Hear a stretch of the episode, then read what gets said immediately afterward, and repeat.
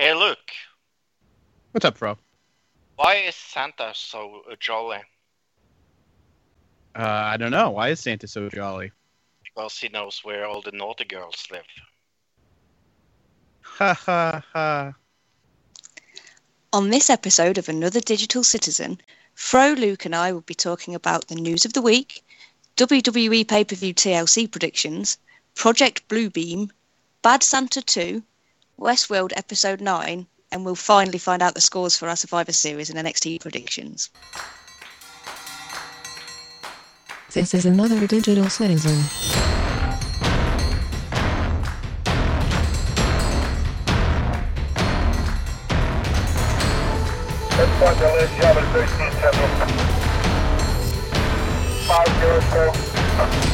Where's George K?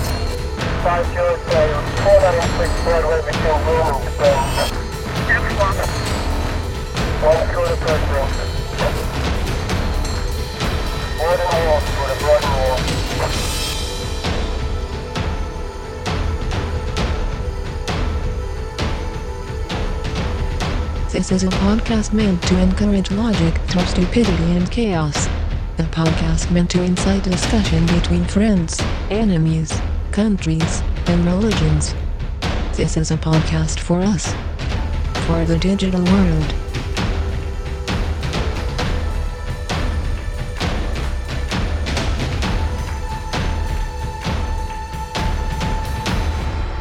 Welcome, citizen.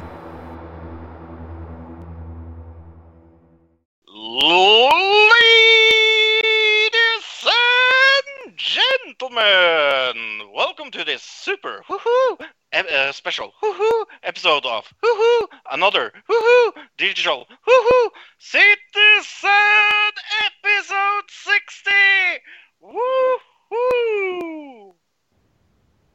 Woohoo. Woohoo Tilly Woohoo! We, we is like well old now. 60 episodes and counting. What are we going to do when we we turn hundred episodes? That's the question. Will we still be friends then? Will we not have already like No, turned on each other and hated each other and no. I don't like any any of you now. As it as it is, I can't think of doing forty more shows. lies, you lovers. I do. Hi, Luke. Hi, bro. Hi, everybody. Congratulations with sixty shows. 60 shows. Yep. We've been doing this for a while now. I don't know if It's anybody cares, but we have been. yeah. we care. We Who else matters? Yeah. Yeah. Right. Yeah. You don't matter, listener. Well, they do care, but they don't email us, so yeah.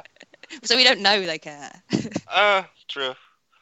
um, but uh, we have people being uh, uh, so uh, active on our Facebook book page, so that's cool. I mean, I like that. Uh, other than that, um, it's kind of interesting. Uh, this week, of course, I tried to climb um, a small. What, what can I? uh, What I can call it? It's not a ladder, where, but it's uh, the thing that. Stairs? Yeah, Um, but it's not even stairs, not ladders. But who cares? Uh, but I fell down, so my back is hurting. So that's Oh no! I knew you'd hurt your back, but you didn't say why. Was it like a little step ladder thing? yeah, the step ladder thing. Oh, okay, yeah. Yeah. That'd make sense. They are nasty when you fall because they just go straight from under you. Yep. Is it They feet do. gone head first? Whoopsie, whoopsie day. So my back is hurting, so I'm sitting kind of strangely in my sofa with two computers. Um, that's the other people I've seen pictures of. So if if you are a thief in Norway, you should come now because on Sunday it's going to be different. yeah, get down to Fro's eye Yeah. store. come to, come to my eye store. And It's it's kind of funny. So, but yeah, it takes a lot of uh, space of having computers all over the house. but right now I just feel I and and uh, they are not like they are not like super um, light as well. So like uh, trying to uh, get them up in the apartment and thing uh, also Oh. hurt my back. So Yeah, that's a good point as well. Like, it's not even like you could just put it on the floor somewhere out of the way because you've Nope. done your back in now. Yep. Oh, dude. yep. So that's my week. Uh, what have you done since we talked uh, last, Tilly? Other than sleep? um, well, yeah, I did a lot of sleeping. um, a bit too much sleeping, especially that day. At I- least almost half the time was spent sleeping. It's strange. Yeah, if not more, actually. Although I don't know. Oh. Um, I've not been up to a great deal. Been sorting out my um, birthday party things and cakes and stuff, and I watched a film. What? Uh, I know, What? I know. Actually, I watched two. What? Yeah, and and loads of other stuff that I'll probably mention later. Uh, look, can you look out your window? Do you see some plig pigs flying there? No, I do not. Which it must be cold in hell then. Yeah, definitely. That froze over. Yep. Uh, what have you done since we talked last week, Luke? Uh, Thanksgiving. Thanksgiving was fun. Uh, Yeah. family, lots of good food. I had lots of leftovers, so I pretty much like a couple. Just like yesterday, I think I ate the last of my leftovers. So a lot of extra food and stuff. Um, delicious. This week was crazy conspiracy theory week. I think online, if anybody noticed, we had Kanye West with his crazy rant about George uh, or about uh, Donald Trump, and then getting sent into an insane asylum Mm-hmm. Oh and my all the God, people did I miss that? online all the people Yeah. online are saying that he's been taken by the NWO so that was fun Mm-hmm. that happened this week and then uh what was the other conspiracy conspiracy theory thing that happened this week uh oh the pizzagate thing where all oh, these I people love online Pizzagate. I love think that Pizza- Hillary Clinton and John Podesta are behind a child um pornography Yeah. pedophile ring right Yep. What? Crazy conspiracy theory week this week online. It's been kind of fun to debate crazy people on Twitter and whatnot. So That has happened uh, where you live. this, Uh, yeah, yeah. the I Kanye mean- West stuff is pretty funny. If anybody's seen the video of him, he like did a rant to the crowd for what like 20 minutes. He stopped the whole concert and did a rant about Donald Trump for 20 minutes, and then he walked off stage and he canceled the rest of his concerts, and then went to um, a psychiatric hospital of some type. So Mhm. I need to watch that. Yeah, yeah. I mean, I I think I think me, maybe Pizzagate is the most fun uh, thing I have looked into. this Yeah, week. it's weird. It is really weird. Uh, it's very. Uh, it's Alex Jones Street. Like if you turned on Alex Jones Street, you'd end up at this. So Yeah, it's it's it's uh, it's it's strange, but uh, Jill Jill St- St- oh, my my English today is going to suck. Uh, Jill Stein uh, raises millions to recount votes in Michigan, Pennsylvania, and Wisconsin. Why is she doing that, Luke? Uh, well, basically, just because she says there is a possi These are the places she. The, there is some evidence that there's a possibility there could have been tampering uh, with these specific states, uh, certain counties, and um, specifically the kind of electronic uh, ba- ballots they use uh, are easily tamperable. So she they would just want to check, I guess. But Hillary Clinton has gotten behind this, and she made uh, something like almost thirty million dollars in 24 hours, something Mhm. like that. Wow. Uh, so pretty amazing. Uh, most people think a lot of that is coming probably from uh, people who were involved in the Clinton campaign, because Cl- Clinton can't exactly come out after saying all the things she said about Trump not accepting the ele- election. She can't exactly come out and call for a recount because that would be incredibly hip- hypocritical of her. So Yeah. uh, Jill Stein doing it, Hillary Clinton can kind of get on the back of it and have this happen. Um, chances are this will do nothing. So Yeah, do you believe this conspiracy? Uh, what what conspiracy? No, I, I'm not calling it a conspiracy, but people are. That Uh, well, what what conspiracy are you talking about? that that they're trying to get rid of Donald Trump. Well, of course they are. That's the whole idea is to uh, do that. But I, she would have to. It would have to overturn the vote in all three states for her to actually, um, for it to actually change the electoral vote. Really? Uh, so the chances of her overturning all three states is basically zero. Um, especially since uh, I think I got the numbers here. Uh, Wisconsin, uh, the raw difference was, or Pennsylvania, Pennsylvania, the raw difference was seventy thousand seven hundred ninety-five votes. So Really? if they're going to find an extra seventy thousand votes for Clinton, uh, that's going to be pretty impressive. But I don't think that's going to happen. So. Yeah, and it'd be a serious, serious issue with like not collecting the data properly in the first place. Uh, we do have a huge issue with that here. A lot of the yeah, but that much electronic seventy ballots. thousand.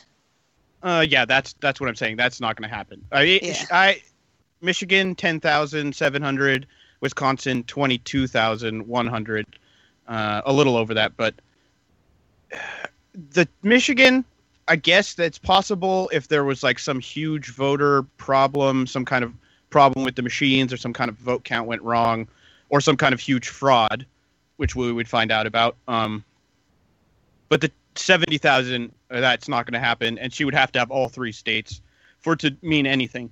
So Hmm. there you go. But uh, is it is it me or or is it for me for me for me outside? Uh, I have to say that uh, it feels like uh, they are maybe trying to to uh, desperately uh, not accept that it's. I mean, this isn't anything unusual in an election. Recounts happen all the time, Fro. If that's what you're asking. Okay. Yeah, that's what I'm asking. Yeah. Yep. Not Okay. unusual at all. I mean, uh, the biggest, most no- known one that everybody knows about would be 2000 when Gore did the recount, uh, and it took weeks and weeks and weeks, and it didn't do anything. We still had George Bush. So there you go. Mm. Yeah, he got through after quite a lot of things that shouldn't have. But right. uh, I mean, it, it's ridiculous how much it costs in the first place. Uh, it cost Jill Stein something like 30, uh, 30 million dollars. I think it was 34 million holy, uh, holy. to get one of the states to do a recount. So they had to raise a Whoa. lot Wow. of money to get this to happen. So Yeah, that isn't free.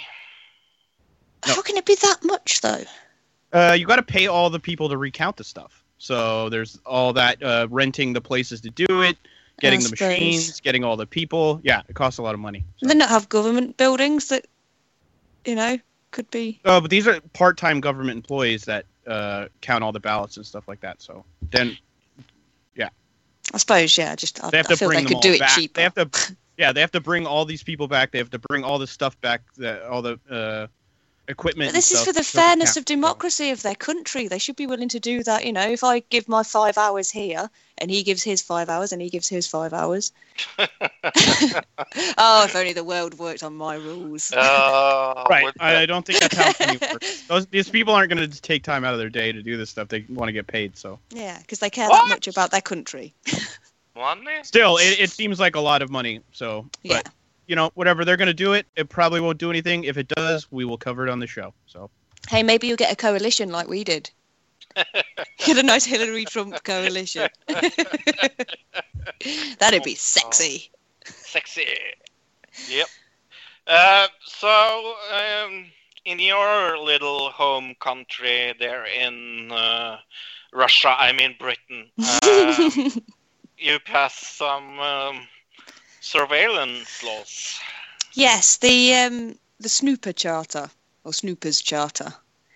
They've basically made it pretty much free game for them with our um, call records and text logs and all the rest of it. It's it. The police can access it. I think for all the way back for 12 twelve months. months, into your history. Which for everybody, everybody in the entire country, a absolutely year's worth of of- web web history for everybody. That, that's a ton of server space. Think about that. It is, but it depends how they're gonna work. Because I, you know, some people are, oh my god, no, it's they're gonna be able to see everything and blah blah blah blah blah. blah, blah." I don't think but they're the- gonna be using this to get people, normal small time people, doing things like streaming off illegal websites and things.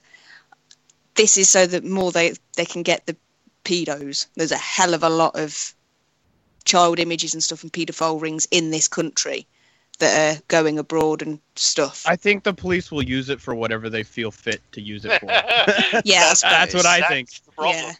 Yeah. yeah, exactly. It just leaves it open for them to to do what you said, uh, to just use it against just the random Joe for whatever reason they feel like. So, Random. Yeah, uh, yeah, it's, yeah. it is, it's going to be a new law. The, the thing is, uh, it's a new surveillance law which requires the web and phone phone companies to store everybody's history. So it's not like they're setting up some kind of server space for these. This it's not like it's a state-run uh, thing. It's they're requiring these small companies to have this huge amount of server space to store all this, so that the police can access it whenever they want, uh, which I think is kind of interesting. Um, I guess the name Snoopers Charter. What is the na- actual name for it? Let me find it real quick. Investigatory Powers Act is what it's called. So Ooh. Yeah. Basically, they're going to be able to, because all of it will be held and stuff, rather than them just being able to get the whatever requirements they need to have a tap on your phone or whatever, or, you know, bug your car or whatever. They're, they've got the step up that they can look back into your history and what who you've been talking to, what you've been doing, what's led up to your crime. See, I'm not. It doesn't worry, there worry me that much because I'm I'm not a criminal right. and I'm but not. that, like we just said, like this is just an opening for the for the future for where uh, they can just look into everything all the time. yeah, which is uh, where we have to make what I mean? sure that the legislation uh, around it. Um, It basically this is basically gives them the power to do that.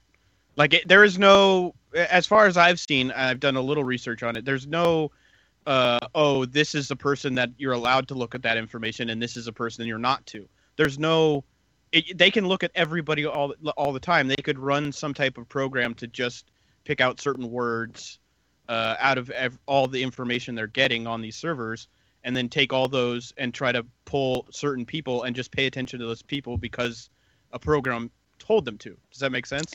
That's yeah, but doesn't that happen already with certain keywords?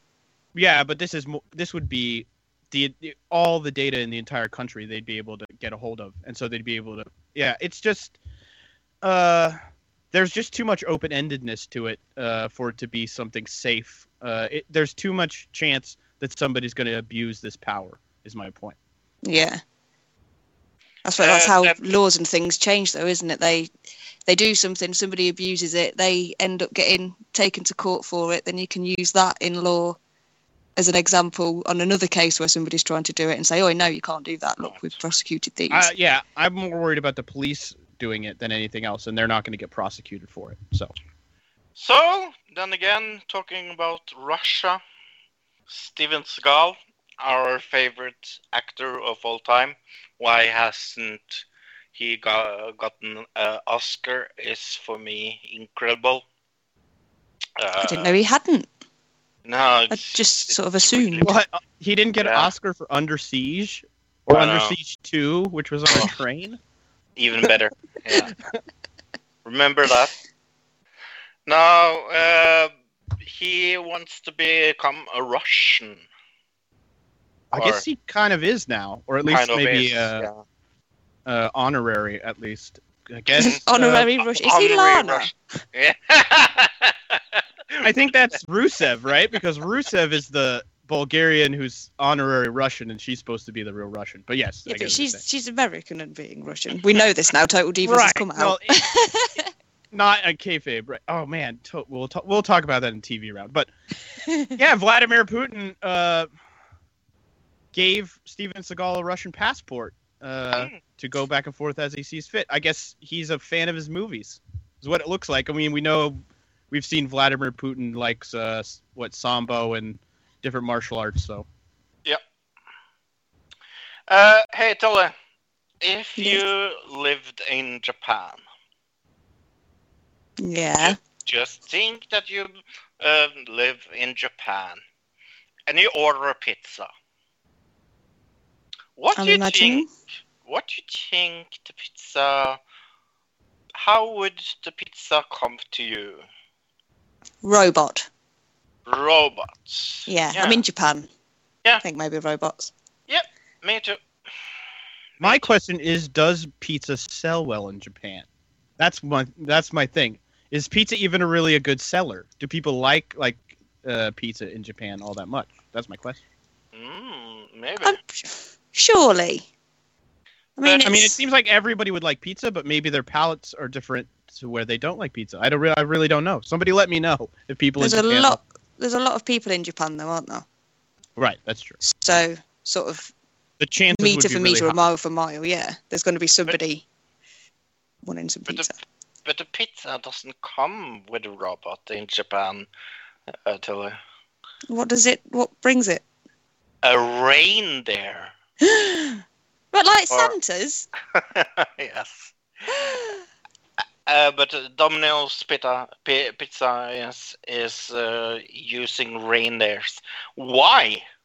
Why was my first question. I think surely it. Japan has a lot of snowboarding and stuff. Does it get I was quite say like really snowy and cold and stuff? maybe certain parts of Japan are really snowy and cold, but I don't think all of it is really snowy and cold. Right? It's, I mean, it's pretty much right in the middle of, uh, like near near the equator. So I can't imagine. You know what I mean? It's not like, hmm. Yeah, I don't know. Maybe they wanted to showcase what they have on the pizza. Maybe. You never know. Look what Domino's UK look- haven't done it with deer on it. look what you have on your pizza. Yeah, I I, I love their meat. Maybe it's just a gimmick. I don't know, but it, Probably. you know, just for like the holiday season. But again, Yeah. Yeah. It says that um, last year Twitter users were able to order a cheesy pizza simply by tweeting the pizza emoji to at Domino's. What? Really? Yeah. So I think it's more of a publicity thing than uh, they actually Yeah. need it. But the pictures are in very snowy places around true. Hokkaido. maybe it is very snowy this time of year. I, I've It never just been say there, so I, Cold and snowy winter months ahead. But it work, you know, in lots of places in America. Surely there's places. One of my friends used to live in like near the Rockies, and um, said that there was there was a lot of snow, and you were like walking to school in snow that's past your knees deep. Which We, ha- we over have, here we would not have that. yeah, we have talked about reindeer suicide uh, cults before on this podcast. maybe Uh, this is what caused it. They all were tired of delivering, being stuck delivering pizzas. yeah, they got typecast. And uh, and talking about cults, I want to start my own religion here in Norway. Then I want to pretend we have more members than we have. Then I want to get a lot of money from the state.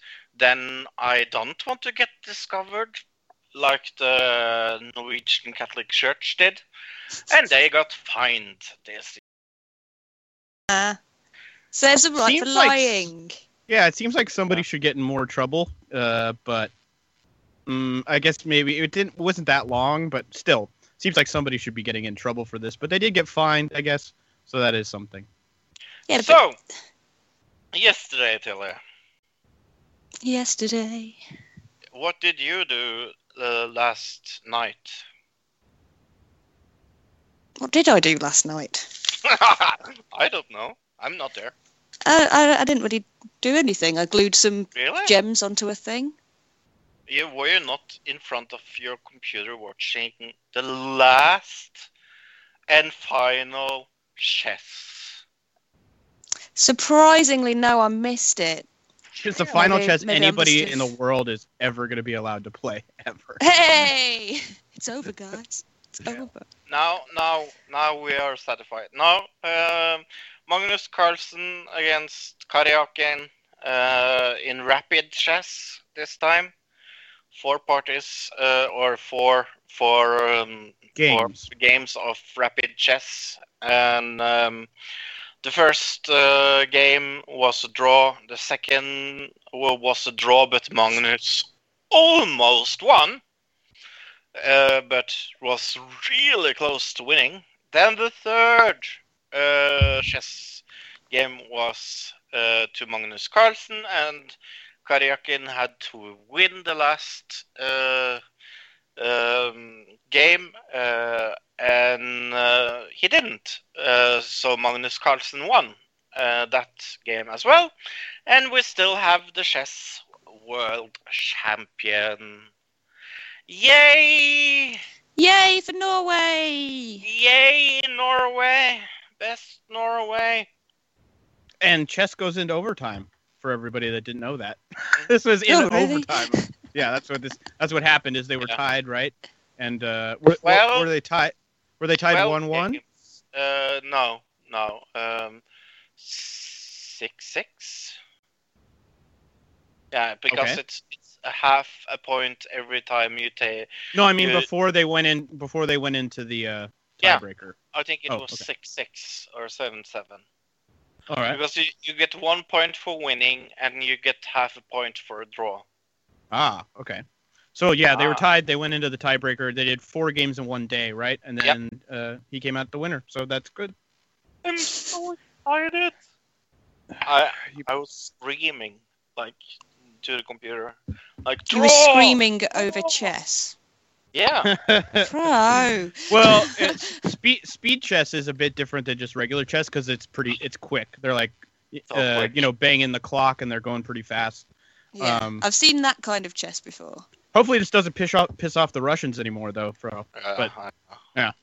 So let's let's go through all uh, the we had uh, six thousand three hundred and forty seven mails this week. So we should get going reading those. Should we look? We didn't get any emails. What? Uh, No, bum bum we- bum. What a surprise! So uh, instead of emails, let's do some Mad Libs. And when Luke explains what Mad Libs is, I will take a, a short break to eat something because I needed some food suddenly. Glad you said that on the show.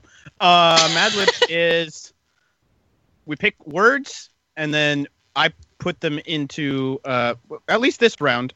I'm going to have Tilly and Fro pick words. I'm going to put them into a paragraph that has spaces for said words, and then later on in the show, I will read said paragraph. So we're going to pick words. Uh, I guess I'll start with Tilly.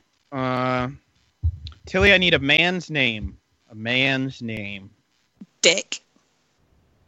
That was That easy. has to be. Yeah.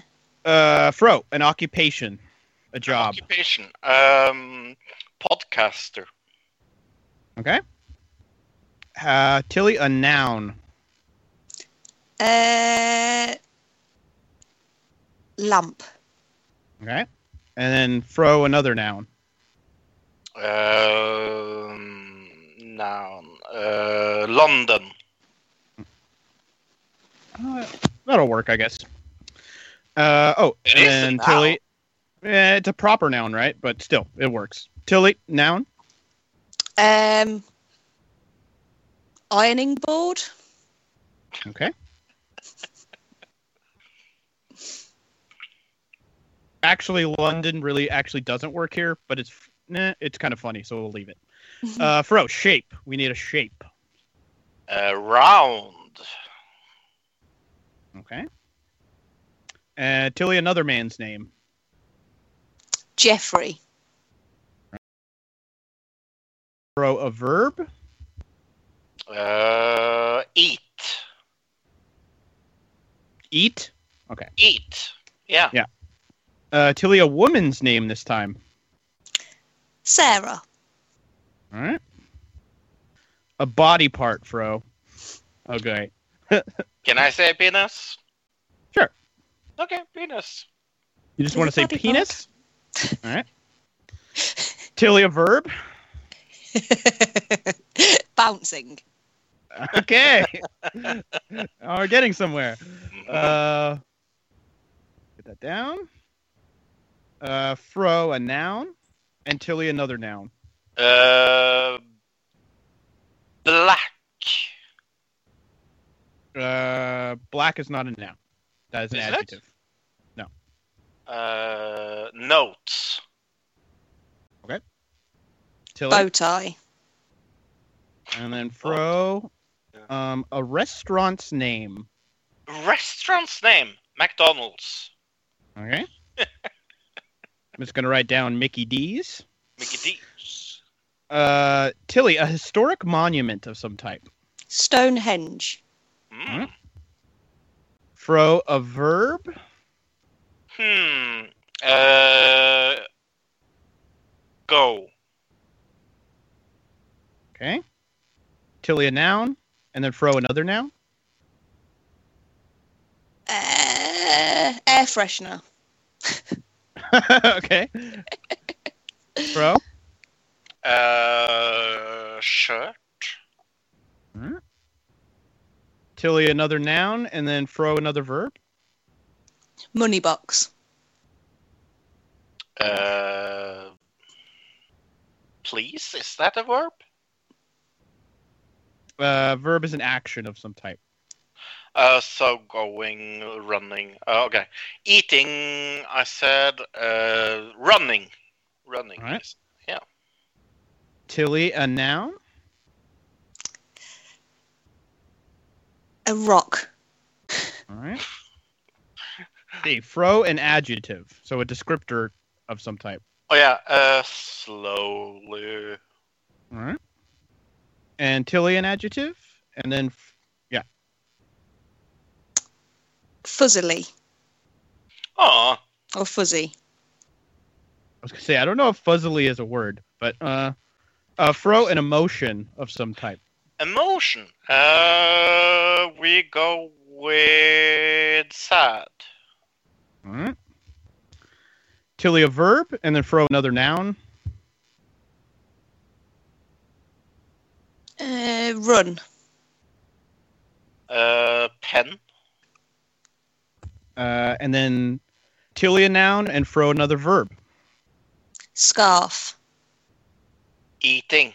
Uh, no, I, am so bad at this. Uh, Well, you were just eating. That's probably what it was. Yeah. Um. Uh, sexting. Ah, that's a word. Sexting. All right. yeah. That's it. We're gonna we'll read this out later in the show. Well, Sighting. fighting indeed. Have you watched anything on TV this week, Tilly? I have. Well, I've got like two weeks worth of telly to tell you about, but Okay. I won't talk about everything that I've watched over those two Please weeks. don't. Yeah, just No. the most interesting stuff. Yeah. Yeah. So uh, you know, I've been watching Pitbulls and Parolees, Yeah. and how I love it. Well, the latest episode that I watched, there's a guy that pops up in it from My Cat from Hell, like Jackson Galaxy. Oh my god, Oh, I yeah. got so excited. It was like my new favourite show mixed with my Crazy old favourite show. Yeah, Crazy Sideburns, bald head, you know, musician by night and cat behaviourist by day. Yeah, he turns up and helps them capture like more than 30 cats from this place that um there was a big sinkhole and everybody got evacuated out of it but obviously had to leave their cats so yeah that was cool this week though more more pertinent um, on the bbc there's another stacey dooley documentary where um, it's called brainwashing stacey anti-abortion camp. And she basically goes to this teenage christian camp where they go out and picket abortion clinics and things with you know abortion's murder and all that. That was exceedingly interesting and quite again it's Stacey Dooley and she's amazing and she her. always yeah I mean she goes in there very much like I'm really uncomfortable with this but by the end she can see certain sides of what they're saying like certain sides of their argument but she still maintains her integrity all the way through it which I love Ah, cool. yeah, and then some good comedy at the minute that's available online. Um, still on the BBC iPlayer, there's Walliams and Friend with David Walliams and a guest comedian every week, um, doing loads and loads of different sketches.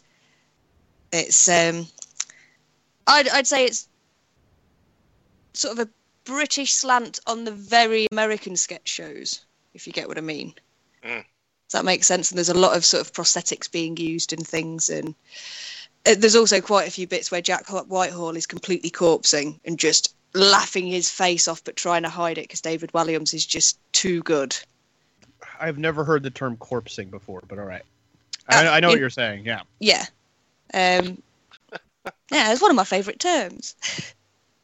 Yeah, when you just good see them, they just can't. It's mostly yeah to do with um, theatre and stuff. If you're on stage and Right, you're right. doing a comedy, yeah.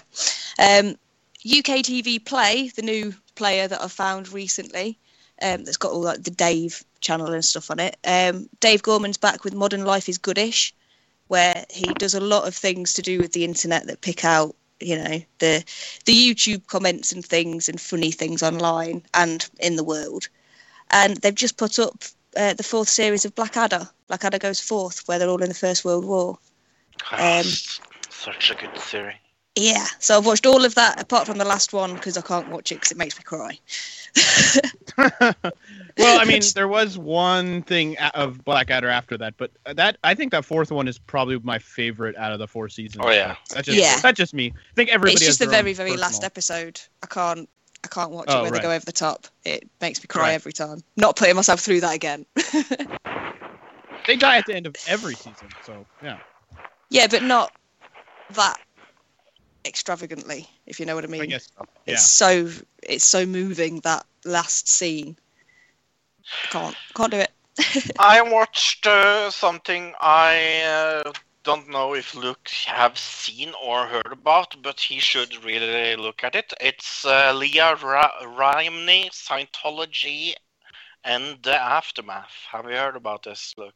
I heard about it, but I just I haven't checked it out. I figured it was a lot of the same stuff from her book since that came out so recently. So Right. figured I'd already since I read the book, I figured it's probably not that much different. It's really, really different and uh, Hmm. extremely interesting. Oh, cool. Uh, if if nobody knows who that is, it's the girl from uh, Everybody That's- loves Raymond. no Oh no, what was she from? Uh, King Uh, of Queens. King of Queens. Yeah. Right, I- they were right next to each other, so I always mix them up. And I watched Gilmore Girls, A Year in a Life, What? uh, the new special. Oh, Uh, okay. uh, I saw a lot of people going off about it. Yeah, there's a new Yeah. thing on. I think it was on Netflix, right? I believe. Yep. four episodes. Uh, really, really, really, really good. Uh, a lot of answers uh, to the storyline in Gilmore Girls. Gilmore Girls are definitely underrated uh, TV show. I, I I think it's really good, really good. And I also watched uh, whole of uh, Planet Earth II this week. Oh, cool. Hey, it's brilliant, isn't it? Yep, loved it. Luke, Uh, let's start with Total Divas because I just Yep. noticed that it started this week. Uh, it's It already on episode three. I did they plug it at all on WWE? No. I- Yeah, I was gonna say I didn't even know this was starting. It's very strange. Well, no, it's on E though, isn't it? Uh, yeah, but they plugged So- Total Div- uh, I mean Total Bellas. Uh, They to- plugged the crap out of that on WWE stuff. So Yeah, but they've just got rid of the Divas belt. yeah, that Maybe would be a thought little it'd be too confusing. Maybe that's what it is. Yeah, I think they just don't care about the show anymore, personally. But Well, yeah, why would they? It's full of Paige. Oh. that's true. It's got a lot of people they don't want people to see. Uh, Yeah, but I like that show better than Total episode. Bellas for sure. Uh, uh, like we were talking about, Lana is on it now with her no accent, which is very strange. So that would also be a little So confusing. strange. Yeah, it's weird, and that Yeah. she's still coming out like being Russian, even though all of her fans would be watching Total Divas because she's on it. They it. don't really explain it in the show either. So No. very strange. Uh, the other thing I saw saw the Legends of the Hidden Temple movie. Yes. then actually- I, I made it most of the way through. Uh, not that great. It was pretty dumb, so I didn't make it all the way through. Really stupid. I also Uh, saw the Double Dare, Dare reunion, by the way. Oh, I didn't watch that. No, Yeah. I was never a huge Double Dare fan though. So, and then uh, on Net- Netflix, I saw Three Percent. I saw two episodes of that. Have you watched any of that? Either of you guys? No, No, I I've seen about it like advertised, but I don't know what it is. Just keep seeing it pop up. It's like a futuristic um, thriller type thing where people have to go into this um, tr- training thing. Uh, where only three percent will get through to get to the better side. They call it the offshore, um, where uh, people live like regular lives, where where they came from is kind of like the slums. So, and only three people, three percent get through is the whole idea. It's a uh, Brazilian TV show. It's on Netflix. Uh, it's got subtitles, but it's it's good so far. I, I really like it. So Cool. it was made by the guy who did City of God, actually. Uh, Ooh, Bro, so- yeah, you might good. like- I like that movie. Yep, I that's what I like that movie, movie, movie, movie. Yeah. Uh, why? Why weren't you a Double Dare, uh, fan? By the way, never Uh. I didn't really have Nickelodeon when I was a kid, so I, a lot of the Nickelodeon shows I only like the ones that um, I the ones that I just saw. You know what I mean? And I I didn't really have it, so ones I saw at other people's houses. So I never saw that much of Double Dare. Never really a big fan. Um. So let's do some extra fast NXT and Survivor Series results. Tilly, how much did you win? I mean, what are the the results? The results for NXT, Fro, you got two points. Yay! Luke, you got two points. I got five points. Ah, And ah, yeah, Good beginning. Uh, Survivor Series. If we uh, want to quickly go through them, Luke, I'm afraid you only got one point. I got murdered. Fro, They're doing yeah, the you, opposite thing again. yeah. Fro, you got three, Yay. and I got four. So with a Yay. total of nine altogether, I win. You Woo, win. woo, just go against the grain. Yeah, I win. Yeah. so yeah, um, I did a I did a win on that, and I had just thought of a ah yes, my my topic that I'd like us to do, claiming my prize. I want us to look at things that have turned thirty in 2016. Ooh. Interesting. See what what things were created around the same time that I was. Okay. That is a super cool uh, subject. Can that in, does that include people that have also turned thirty, or just yeah, yeah, that- people they were Whatever. Okay. Yeah. Cool. Awesome. whatever's cen- celebrating its 30th, Huh. whatever. Yeah. All right, we're gonna do that next week. So Hooray! Yeah. Uh, so let's go to the main topic, and um, we are going to talk about Project Blue Beam.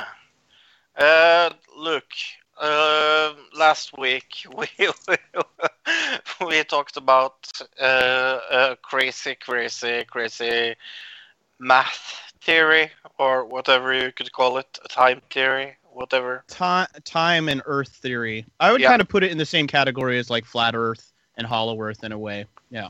But Time, time cube. Again, this week, I ask you, what the fuck is Project Bluebeam? All right, yeah. So, uh, the alleged purpose of Project Bluebeam is to bring up, about a global New Age religion, which is seen as a core requirement for the New World Order's dictatorship. Yay! Yep. Yay! I have another description for it as well. Okay. Project Bluebeam is a conspiracy theory that claims that NASA is attempting to implement a new age religion with the Antichrist at its head and start a new world order via technologically simulated second coming. Or via a Antichrist, technologically simulated second coming. Yeah. This is crazy. I've quite enjoyed watching lots of YouTube videos about this. yeah, It it is- is. It, is more fun than the last theory. That's for sure. You think so? I don't know. I, I think Yeah. they're both just almost as crazy as each other, but this it's one's more like, fun because I understand it. Look, oh, Yeah. okay. like the last theory, I did not understand the shit out of. I, no, I- that's the that's what I loved about that one though is that uh, Time Cube nobody really understands it, and that's what's kind of interesting about it to me. But that's just me. So you like to not understand. A little bit, yeah. It leaves it open ended, so you can kind of interpret interpret it yourself in a way. So so the best way to do things like this. So the theory goes more or less uh, like Till said. Uh, NASA. Why in NASA? Like, why? I have why- Because no they're in space. I wrote that down. I wrote what, where, like I've done a ton of research, and they mention NASA a lot, but I didn't see anywhere where anybody, even anecdotally, connected NASA to any of this. Yeah. They just put NASA out there as like this kind of uh, perpetrator, I guess, Mhm. uh, which they don't ever give any evidence or any person at NASA or any type of. It's just NASA for some reason. I don't know why. I think it's because they're saying that a lot of the things will have to be done from space. That obviously NASA must be involved because it's a I guess so, space thing, yeah. and with it being to Right. do with the American government, obviously they're going to use NASA because they've got NASA at their disposal. Apparently, It- yeah, and is I- that how I it guess- works? Is NASA working for the U.S. government? Is that Yes. have I misconstrued that? No, that's correct. right. Yeah. Okay. So that's that. You know, that's probably where that connection's come from. You know. Yeah, but with- I'm just saying in the the research I've done, that maybe is the only. That's not even. It's a. That's a iffy connection at best. I've not seen any like a lot of people trying to connect the dots in different other things, but I see nobody trying to connect the dots from this to NASA at all. Yeah. Have you seen any of that? No, and it's Okay. so strange because like that that was my my first question is like what why why why would NASA uh, uh, NASA be interested in this at all? I don't think that's the thing. The idea is that, na- like uh, Tilly said, NASA would be the only person that would be able, especially To in what Yeah, I understand Nine- that, but, but why book- would they do it in the first place? this okay like i'm saying this book came in 99 the only people who were really sending anything into space in 99 would have been uh, nasa i'm sure uh, other smaller things but this is based out of canada from a guy named uh, I- it's either serge or sergey Mon- Monasa- Monast. Monast. There you go. Uh, and the you would think that um, since the fact that they those are the people NASA are the people that are sending up s- the satellites. I guess we're going way ahead of ourselves here, so I can't really explain it without explaining everything else, bro. So maybe we should back up a little. Sure. Let's back up a little bit. Let's let's go back at least to step one. So, what is step one? Let's start with the uh, Sergey Monast. I guess. Yeah. That's probably the best place to start. This guy Uh, is the person who wrote a book about this uh, conspiracy theory, mhm. and, it was called Project Bluebeam Na- uh, NASA in uh, in quotes or not in quotes in uh, parentheses, Mm. uh, which he just put NASA in there randomly. So the, it's in the name of the actual book that this originated from. Fro. So that's probably where a lot of the, Mm. that comes from. Yeah. So who was this guy? Uh, well, he was a journalist, uh, poet, and conspiracy theorist, I guess. Uh, mostly a writer and a journalist. He did some books and some different things, but he was a French Canadian. Mhm. So and we uh, say was this book was yeah, right. He died of a heart attack, which a lot of people say. His followers claim his death was suspicious, suggesting he was assassina- assassinated by psychotronic weapons to keep Oh, him from continuing his investigation. Yeah, because apparently Fletcher, the Mel Gibson character in the 1997 film Conspiracy Theory, was modeled after him. I didn't know that. uh, Well, he um, he apparently said that the police were hunting him from 1995 onwards up until his death, and his I think his Right. daughter got taken into protective custody because of it, and then yeah, he uh, died of a heart attack. I instantly went, "Wow, that's that'd get all the conspiracy people going straight away." If somebody said, "Oh I got the police are after me," and then drop dead, everybody's going to believe your crazy conspiracy a bit more. So right, uh, he he had written a bunch of other stuff, uh, but all, all the stuff he wrote was in fr- uh, French. So uh, oh, I said 99. This book actually came out in 94. I was really wrong. I get well, I probably read it wrong because of the four. Um, but yeah, this book came out, Project Bluebeam, NASA, uh, which detailed his claims that NASA, with help of the U the UN or the United Nations uh, was, like we said, implementing a New Age religion with the Antichrist at its head. Uh, and he goes deep into this. Uh, and I've tried to look into finding a copy of this book. Did you guys try to look into finding any type of copy of this book? Yeah. Yeah, uh, I- I nothing. did not nothing. I kept getting onto loads of pages that had been removed when I was I uh, trying to find a bunch- information as well. I found a bunch of uh, things that were like translated um, interviews that he did in French that were translated into English that were about this topic. But Yeah. um, I, I found this. This is the only thing I found.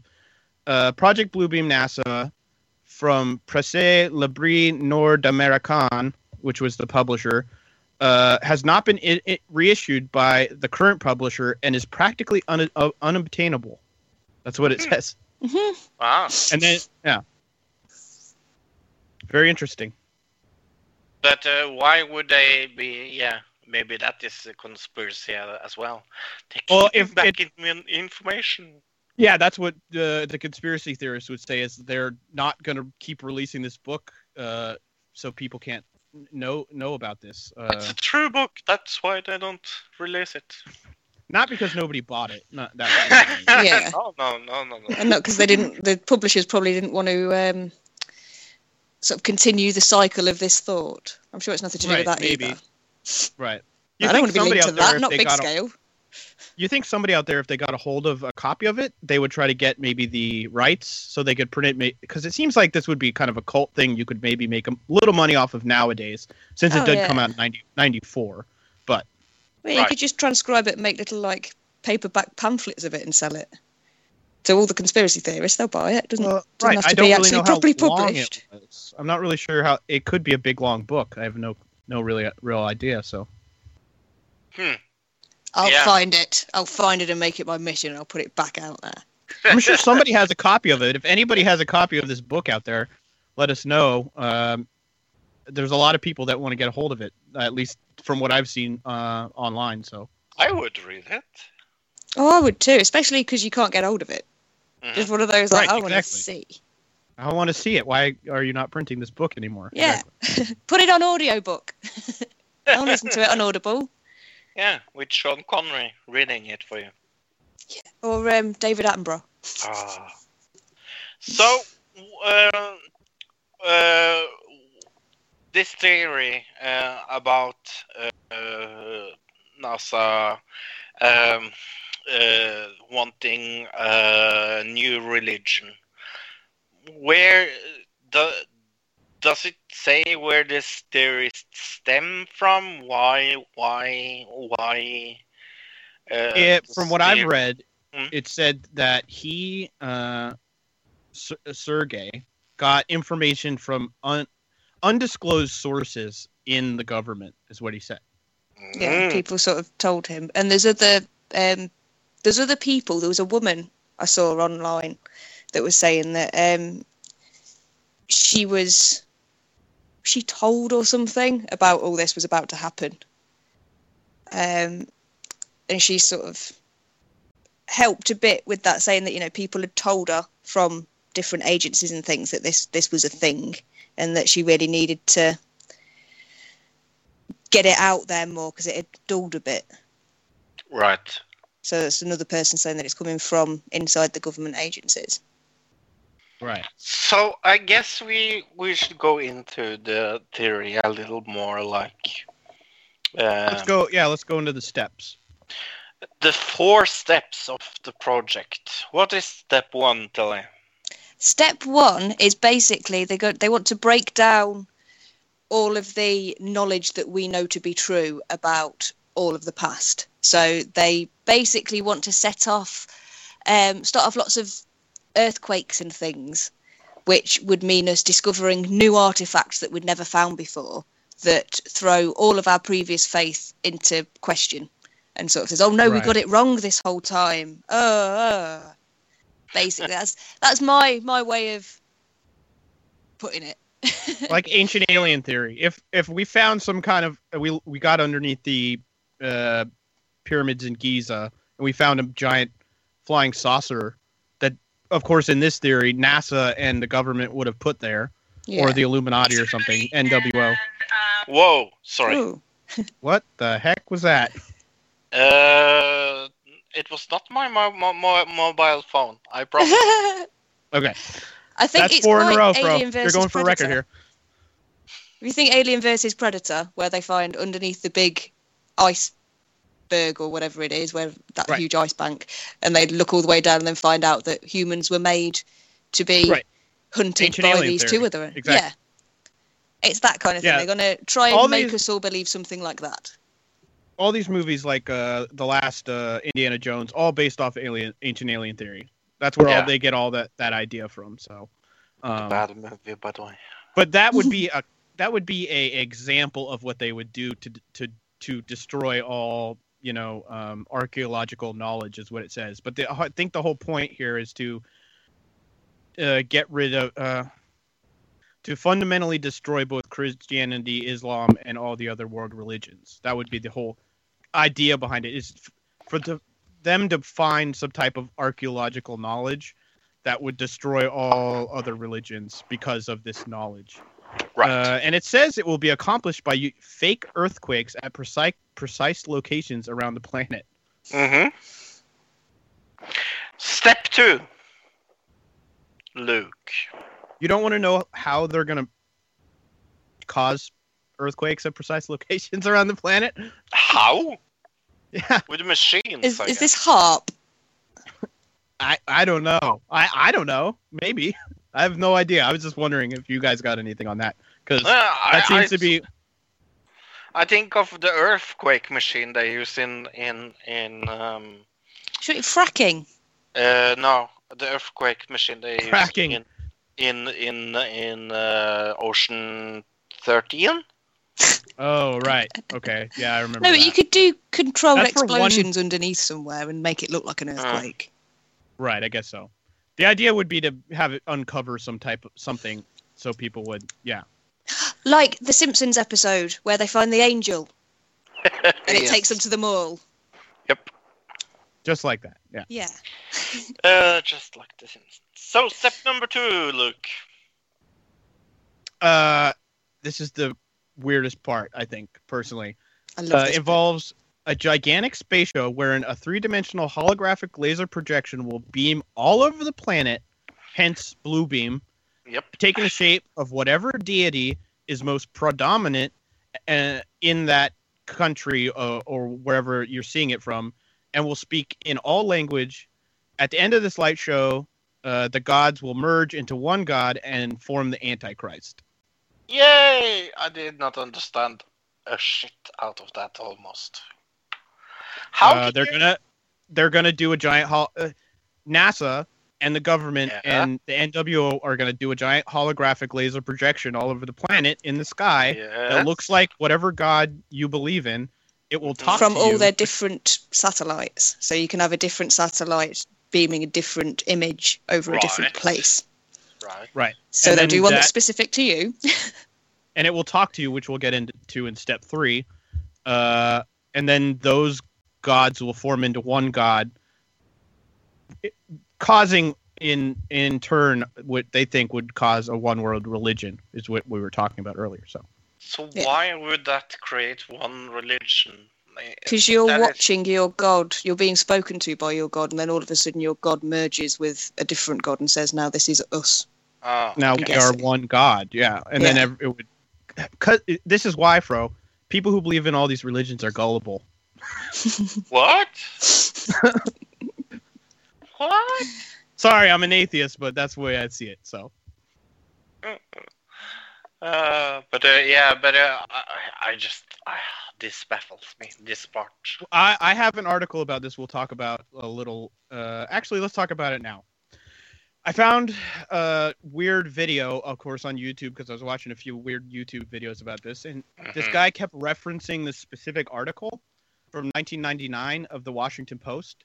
So I was like, Okay. okay, I'm going to go out and find this article. So I went to Washington Post and I looked up the guy who wrote it. This guy William M. Arkin, and this is an actual, this is an actual article from the Washington Post. It's not like a, that's a credible uh, newspaper. You know what I mean? Yeah. Uh, he's the this guy is the author of U.S. Military Online, leading expert in national security and the internet. He lectures and writes on nuclear weapons, military matters, and information warfare for Washington Post, Newsweek, MSNBC, and the National Resource Defense Council. So this is a guy- Wow. this guy uh, is a not real somebody- deal. yeah, exactly. Uh, and in this article, there's one part called Allah on the holodeck. Allah, as in the god Yeah. of the Muslims. Yeah. And in this article, it even says, uh, "What if the U.S. projected a holographic image of Allah floating over Baghdad, urging the Iraqi people and the army to rise up against Saddam?" A senior Air Force officer asked in 1990. They were asking about this in 1990. Mhm. Uh, wow. Uh, and then it says.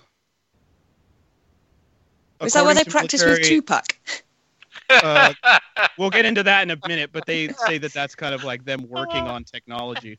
According to military physicists, given the task of looking into the hologram idea, the feasibility had been established of projecting the large three-dimensional objects i- that appeared in floating air. Uh, but doing over doing so over the Iraq, uh, the skies of Iraq, uh, they calculated would take a mere a mile square um, in space, as well as huge projectors and power sources.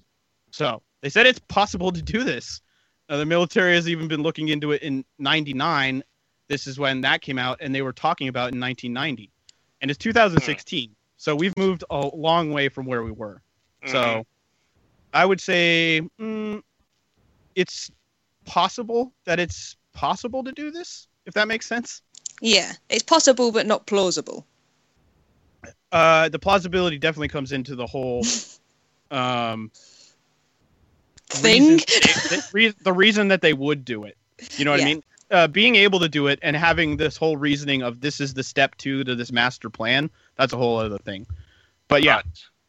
step three. Step three to live. Step three is now this is the the sciencey bit. it's um, artificial telepathy, essentially. They use extra low frequency elves. So they put elves in your ears. They use very low frequency and low frequency waves. Um, they use the elf harp waves. Oh, elf harp. Basically, these certain levels of yeah little elf harps Mm. um these certain low levels can be transmitted directly into your brain for them to for your brain to receive it as vibrations and hear whatever they want you to hear in your head so they can make it like this god that you've seen is now talking to you and you respond back to it and it responds back to you but all in your head like it's which is- talking to you telepathically. Exactly. yeah It's so you can be your like i don't believe i don't believe and then he's talking in your head and Yeah. Yeah. Uh, would, is this? I don't, I don't know how. I don't know much about mind control. I don't Um, know how if this as is far actually. as A, these, as far as these uh, low level, level frequencies and being able to to beam something to somebody and then be able to hear it in your head, yes, we do have technology that can do that. we do. So if that's, that's what, yes, scary, but kind of cool. Well, yeah, of course we do because you the is, it- implants and stuff.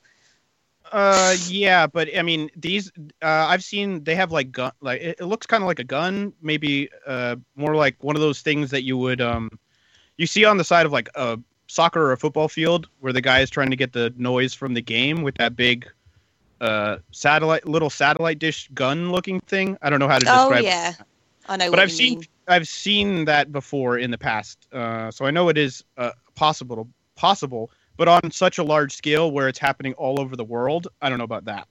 Mm. Yeah. Step four. Luke.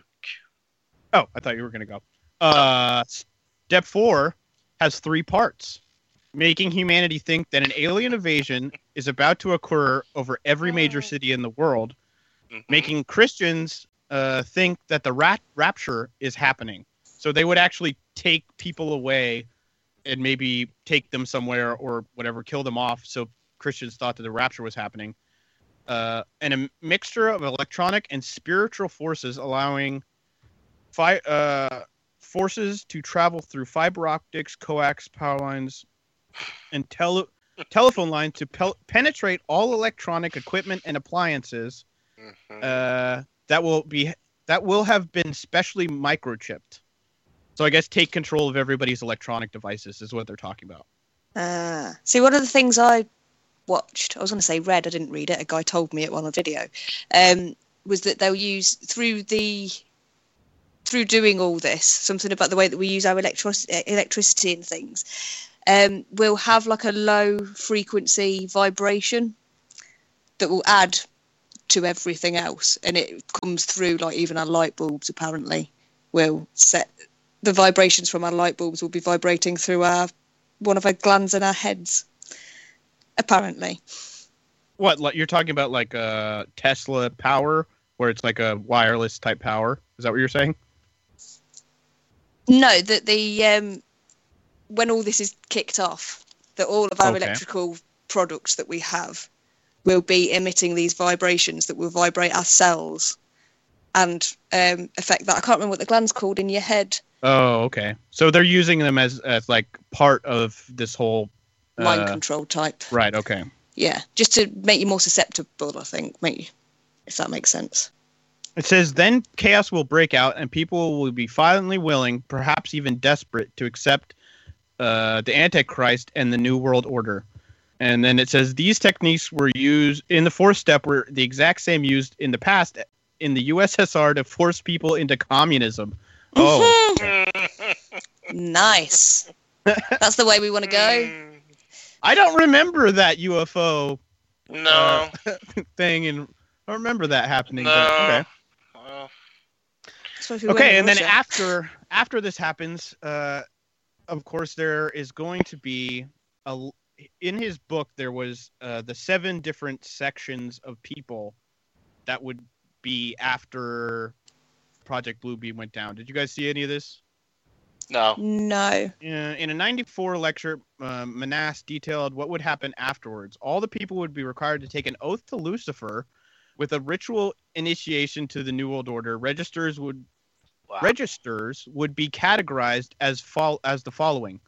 Number 1, Christian children will be kept for human sacrifice or for sex slaves, of course. Prisoners uh, number 2, prisoners to be used for medical experiment. Number 3, prisoners to be used for uh, living organ donation. Uh, number four, healthy workers to work in slave labor camps. Number five, uncertain prisoners to be re-educated, uh, thence to repent on television and learn to glorify the New World Order. Number six, uh, the International Execution Center. I don't know what that, that, sounds means. lovely. Let's go on there for our next holiday. And number seven, an as yet unknown seventh classification. So that number seven one, I don't even know why he put it in the list. but yeah, just TBD.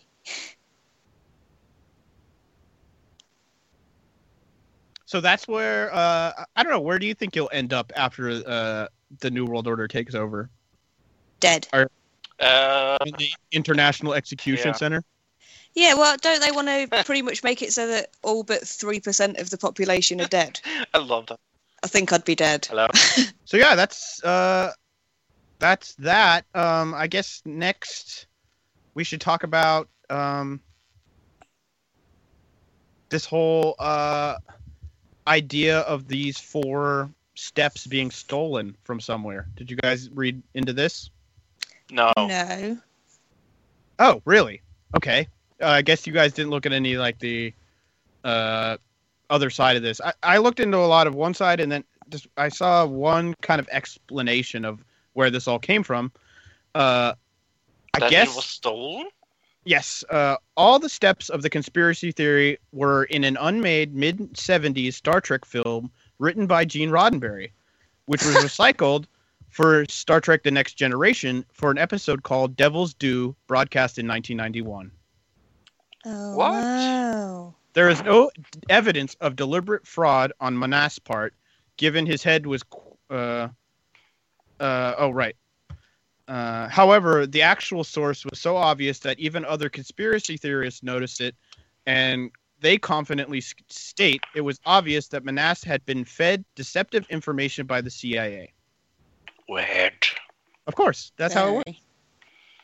Huh. So, where does this rate on your crazy scale look? um, it's not as high as some of the other ones. Uh, Definitely But- not. I think it's below um, last week. I think it's definitely Yeah. below last week.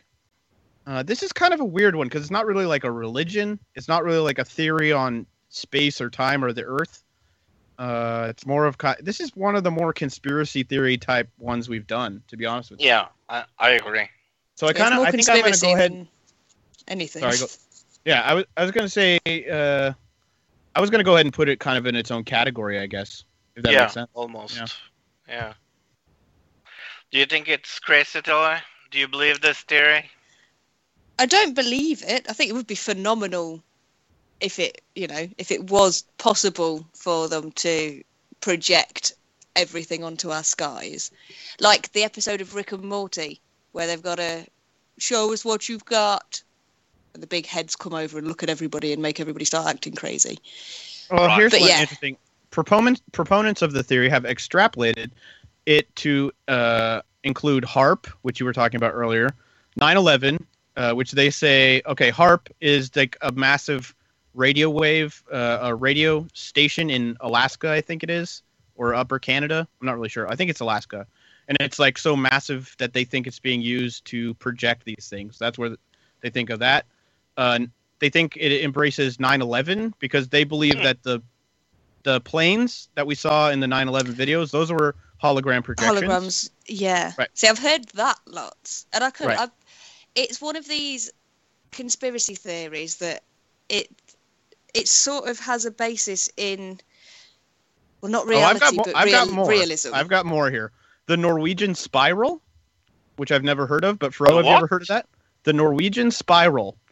Uh, no. I looked it up, and it was apparently uh, paranormal uh, light uh, lights in the sky that apparently a lot of people looked at and thought it was a uh, por- like a portal or um, some type of black hole. I don't know. Look it up. Uh, look up Norwegian spiral, and you'll see a video of it. It kind of looks like mm, it's a bunch of spirals in the sky that go kind of in on each other. I don't know how to describe it other than that, but uh, Sounds chemtrails, cool. which, which of course they think that peop- that chemtrails are real. So they think that chemtrails are being used to project onto. That's what they're being put up there for. Uh, Yeah. F- FEMA concentration camps, which they believe are going to be used afterwards, of course. And the final one, Tilly, Tupac Shakur's death Ah, and his uh afterwards his uh performances specifically i think one was at uh where was it i don't even remember but they did the holographic Tup- tupac shakur yeah, uh, maybe on cry my stage face all that? Right. It was phenomenal, and like that, seeing that kind of technology and the the place in somewhere Asian. I want to guess China, but it might be Japan or wherever with the big um, holographic. You stand on an island essentially. This it looks like a big shopping mall, and you've got holograms coming at you. Like there's a big rhino that runs up, and it sort of interacts with where you would be standing. And a dolphin that sort of splooshes in front of you, goes into the floor and jumps out and stuff, and it looks like, well, you see it right in front of you, but you can put your hand through it. So it's like, yeah, that it's possible potentially. This technology could be, it could be done, Mm. but I Right, don't totally. think it is being done. I don't think it's, it's the plan for the new world order. Well if it wasn't Hmm. before maybe he thought it up and they're going to do it now so Yeah, well, they should Um, do. You know, it'd be interesting. I found a little like- bit on on the Norwegian spiral. It says uh, the spiral consisted of a blue beam of light, hmm?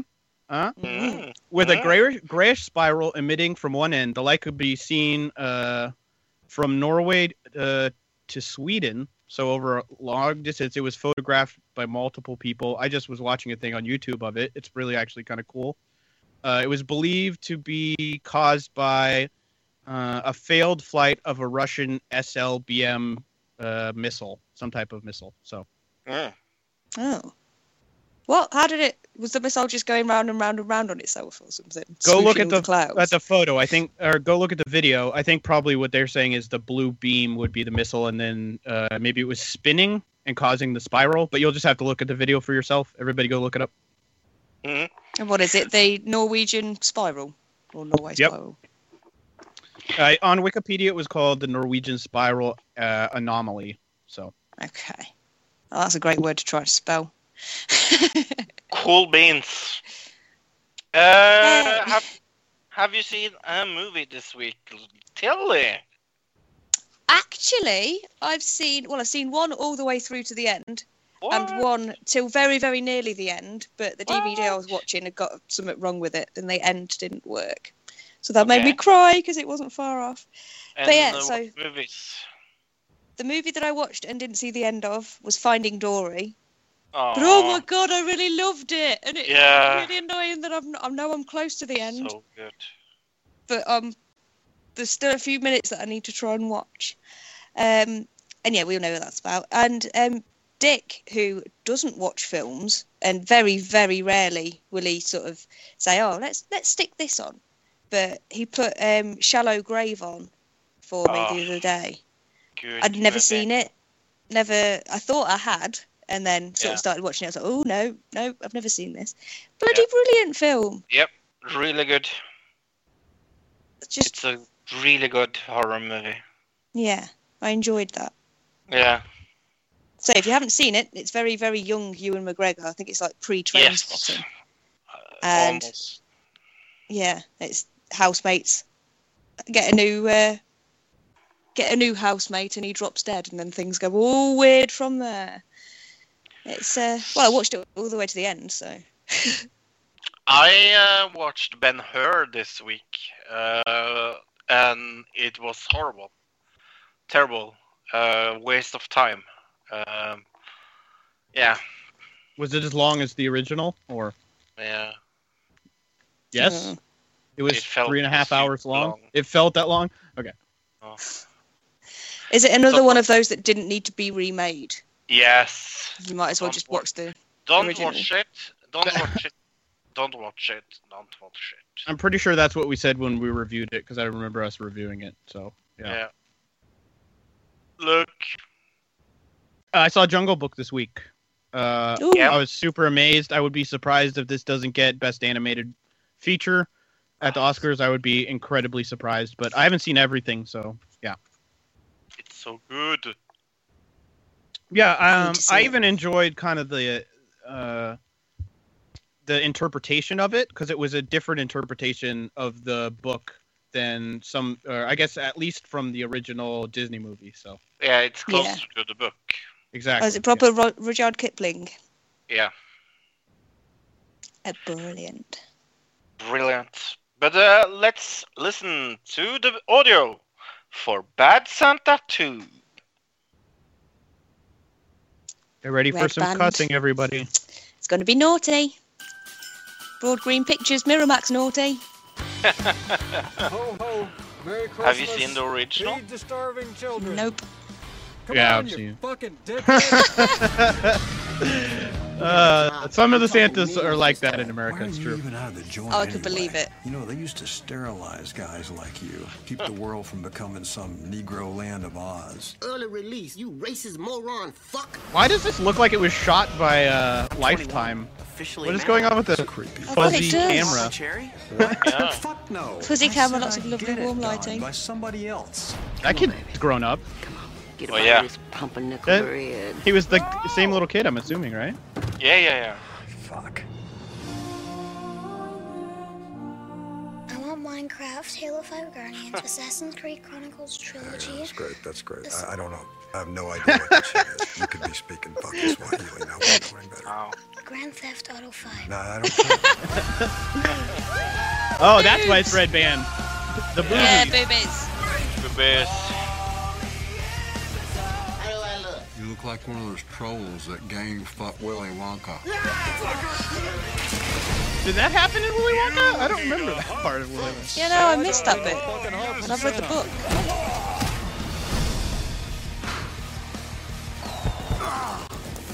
Get out of my brain. You got gigantic titties. Thanks. I get to wear this? You're a Santa now, Thurman. Damn, that's some fucked up shit. I got an associate out there who's got this thing all lined up. Shit stick. Wow. You still hit like your fucking father.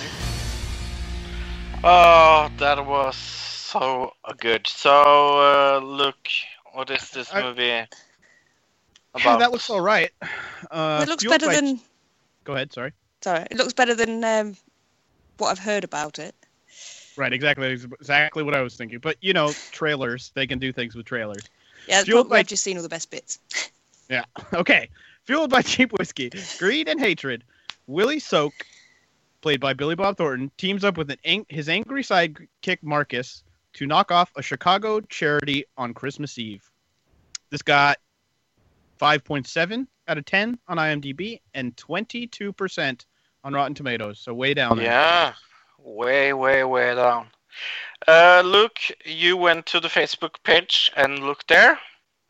Yep, as usual. Uh, it's I easy because I know neither of you guys are going to go there, so I know I'm never going to double up on them. Yeah. Uh, because it actually takes quite a bit of work to go through the Facebook page comments and find a good one. You'd be surprised, but uh, sometimes these movies don't actually have a lot of uh, a lot of people coming out to like make comments on their Facebook. This was kind of a medium one, so I got one from somebody named Jerry Chastain, and it says, uh, "Bad Santa was actually funny."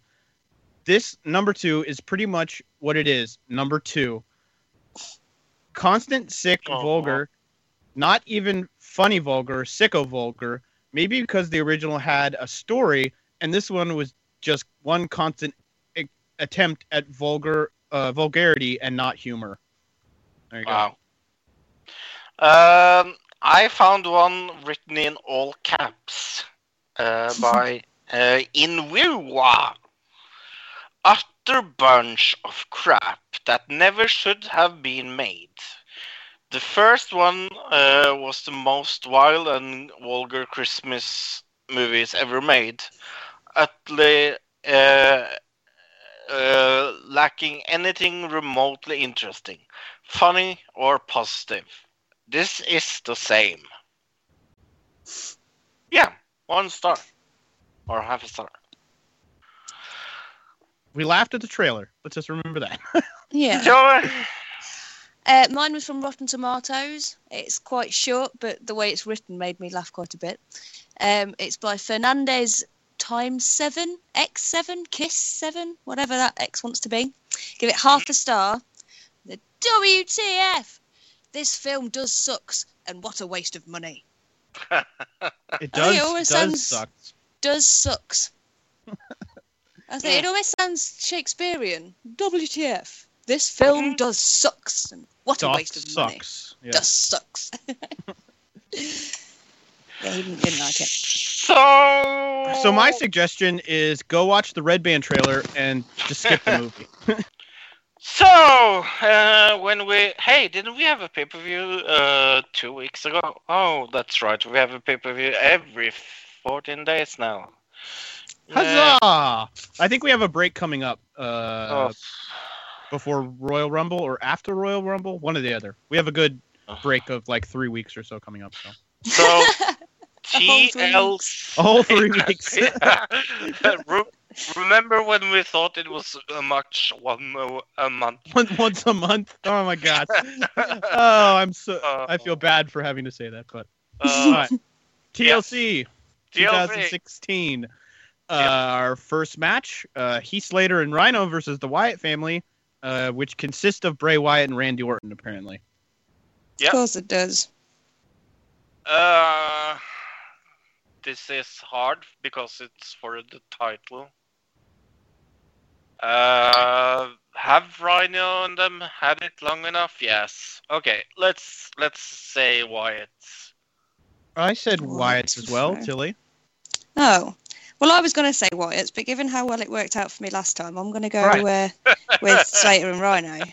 The opposite sometimes works out. It really did for Yep. you uh, for this last one. So Yep. It has Uh, been a but- few times. The thing is, Heath Slater and Rhyno haven't been on TV for weeks and weeks and weeks. Yeah. Yeah. So- All right, next, uh, Kalisto versus Baron Corbin in a chairs match, the dreaded chairs match. Everybody. Yeah. Don't sit down. Don't sit down. Killer. Um, Kalisto, because I like him. They need an electric chair in the match. In the chair. They do. They had it in Swerved. right. Uh, I'm saying Baron Corbin. Uh, I said Corbin as well. Uh, Yeah. All right. Nikki Bella versus Carmella in a no DQ. Yeah, who cares? Ooh. Uh, yeah, that's the correct answer. But uh, look, I said Carmella. Tilly. Uh, I think they might give Nikki a win. Now she's back and being all. Yeah, I'm going Uh, with Tilly on this. I kind of feel like uh, Nikki's gonna be kind of like um, a Chris. Uh, she's kind of gonna be the female. Uh, I don't want to say Chris Jericho anymore because he's kind of not that anymore. But the person who kind of makes people look better. You know what I mean? Right. Yeah. Uh, she maybe is gonna be that for a little while. I don't know how long she's gonna stick around. So, all right. Uh, next, Miz versus Dolph Ziggler ladder match for the IC Championship. I'm really looking forward to this match. It should be good. Yeah. Yeah. Especially since it's a ladder. So, yeah. Uh, Tilly, why don't you go first this time? How long's Miz been champion for? Like, Forever. One week. No, one week. I think the Miz will retain. Yeah, he lost. He he lost it before before uh, Survivor Series. Okay. He won it. He won it on the on the go home uh, show on. Uh, uh, so he could be the heel against. Uh, oh, that's right. Okay, yeah, I do remember that. You're right, Fro. Yeah. Yeah, I say the Miz. All right, Fro. I'm saying the Miz as well. Uh, and I said Ziggler. Yeah. All right.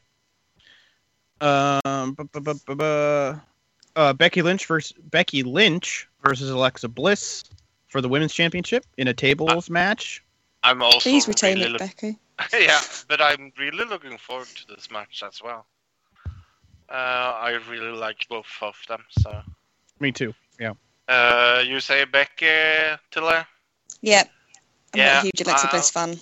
I love Alexa Bliss in the ring and outside, but uh, I'm going with Becky as well. I also went Becky. I, I mean, let's. If this wasn't uh, fake wrestling, it would be a dead ringer because uh, Yeah. Alexa Bliss is too small to break a table. So Yeah. Yeah. All right, last match: AJ Styles versus Dean Ambrose, a TLC match for the championship. Oh, this is so hard because of uh, because of that stupid um. mm, I said uh, AJ. Okay, Tilly. Uh, I think AJ as well. The problems is uh, what are they going to do with Ellsworth? I don't really think they care that much about what they do with Ellsworth, but um, Really? yeah, I mean they can they can go a little ways more with this, but they're gonna have to wrap up this Ellsworth storyline eventually, bro. It's not gonna he's not gonna be like on the main roster forever. So Uh, I really don't know. I okay. I'm going for the title change for the hell of it, since Alright. you two said AJ. I think maybe Coolios. uh, I guess here's a good question. Maybe this will no, this can't be a tiebreaker, but it's a good question. Will Ellsworth be at WrestleMania? Will he be around that long? Oh yeah, yeah, yeah. Tilly, do you think so? How long we got till Mania? Uh, months and months. It's in April. Yeah, no, I think he'll be gone by then. I think he's going to be gone by then too. Hmm. But I have a strange feeling that he is going to hold the title at TLC, but that's uh, just. oh my gosh. uh, he the the match ends and then he challenges the person. It's like Yeah. Yokozuna Yeah. versus Hulk Hogan. Okay. So All right, that's TLC. TLC. Uh, then we should do some Mad Libs again. Yeah, let's read this Mad Libs out. Um, I'll try not to laugh because I haven't read it yet, but uh, hopefully I can get through this without laughing too much. Okay. All right. Dick is a normal podcaster. Then one day, a lamp explodes, causing London to blow up, and a nearby and a nearby ironing board erupts into a round of flames. Jeffrey realizes that he's being chased by the government.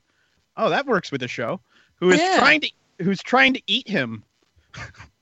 While on the run, while on the run, he teams up with an incredibly attractive woman named Sarah. Hmm.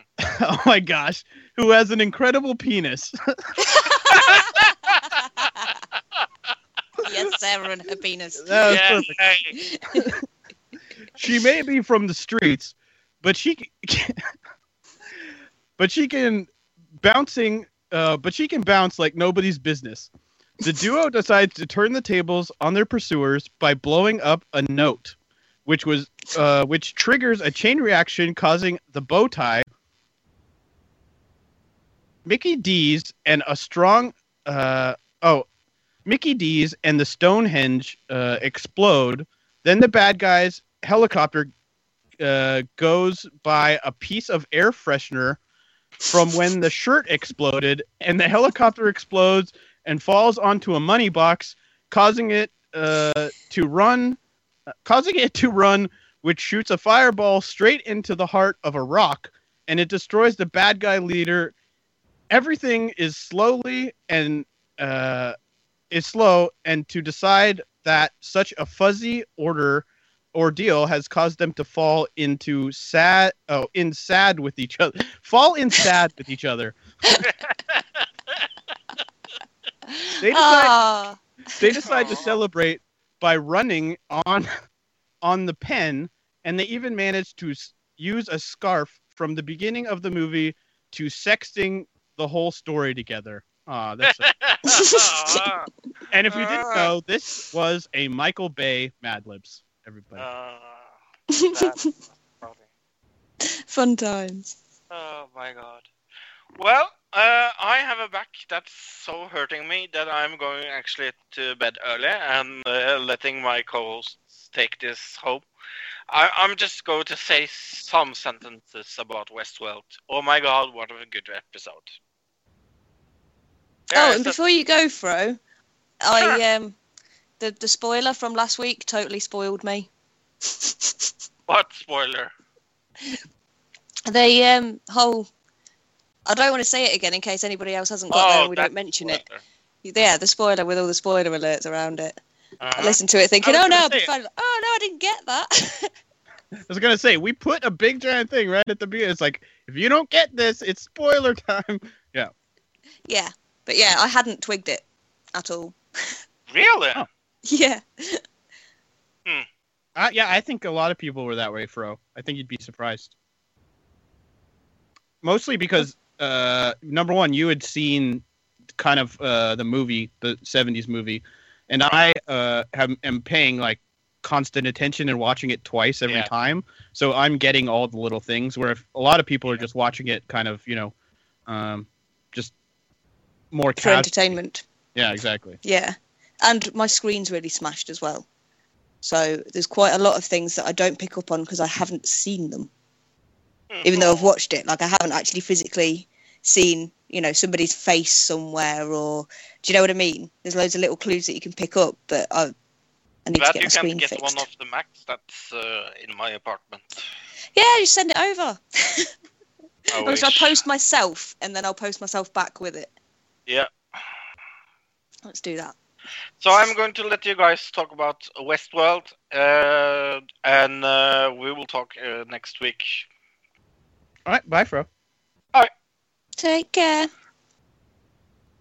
All right, so Westworld episode nine. Uh, this one was called the Well-Tempered Clav Clavier. Clavier? Do, do you know what that is? Clavier? Let me look it No, up how- real quick how so are we we can spelling figure out it? what that is because I have not. C L A V I E R. clavier? A keyboard instrument of some type. Oh, uh, I guess this is referring to the player piano. Ah, that could yeah, that makes sense. Yep. Okay. That makes sense. So the well-tempered player piano, we will call this episode. This uh, this was actually uh, the second highest rated show, but like we said, uh, I think two weeks ago, like this show is really catching on in the mainstream. A lot more people are finding out about this show. So Yeah, you can now talk about it. If you're out for a drink in a pub, there'll be somebody that's watched it. Right. Uh, I've seen a, a bunch of my friends, uh, even people that I haven't seen in a while, uh, mentioning, "Oh, I've gone through every episode now," and they've just done it in the last week or two. Uh, so this kind of it ca- caught on right at the end of the ep- uh, season. I mean, which is kind of interesting for a show. You know, usually it'll catch on in the first couple episodes. People will be like, "Oh, that's so cool," but this one, uh, maybe because of the holiday season and whatnot, just didn't catch on as fast. So. So, what did you think of this episode, Tilly? Fro kind of gave us what he thought, but I very much enjoyed it. I thought very this much. was in the top three episodes so far. So it's up there with probably episode two, which I think was maybe the best episode so far. This was probably number two, or maybe number one, even because this was just a lot happening, a lot of very cool storyline stuff. So Yeah, a lot of progress and a lot of ooh, what? Oh, oh, ah, oh, yeah. Right. I like making those noises. They're good noises to make when you're watching things.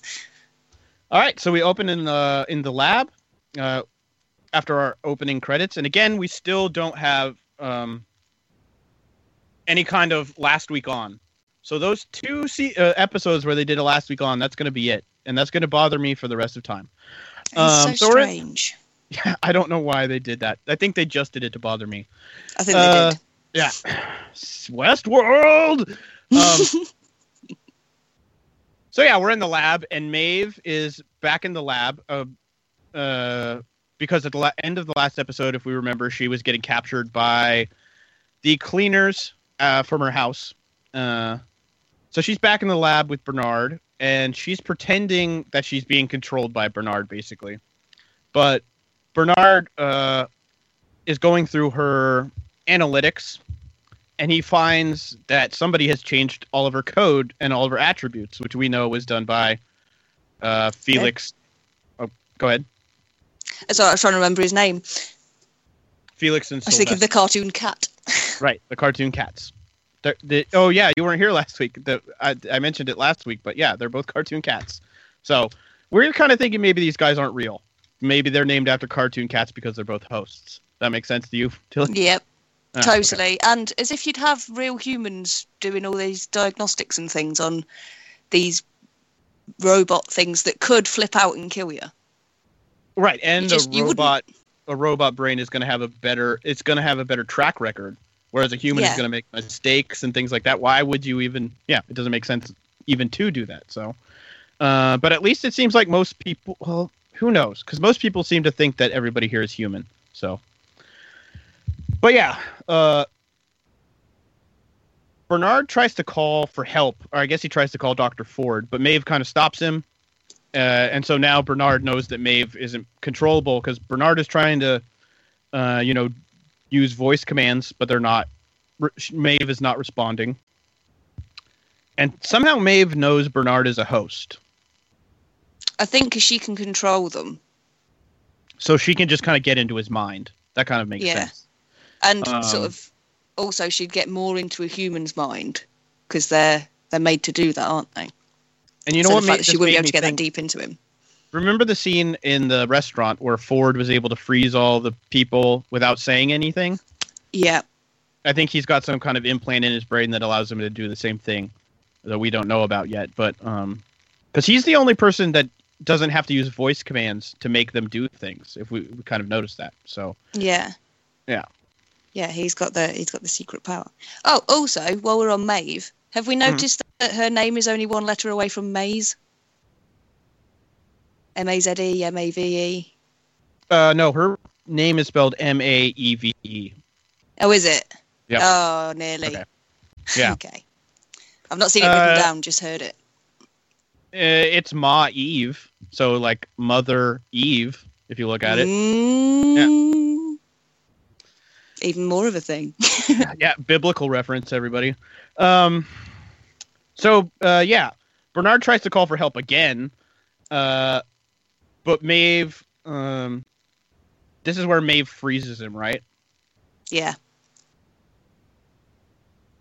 Yeah, and then Maeve makes Bernard clear her uh, to send her back into the park.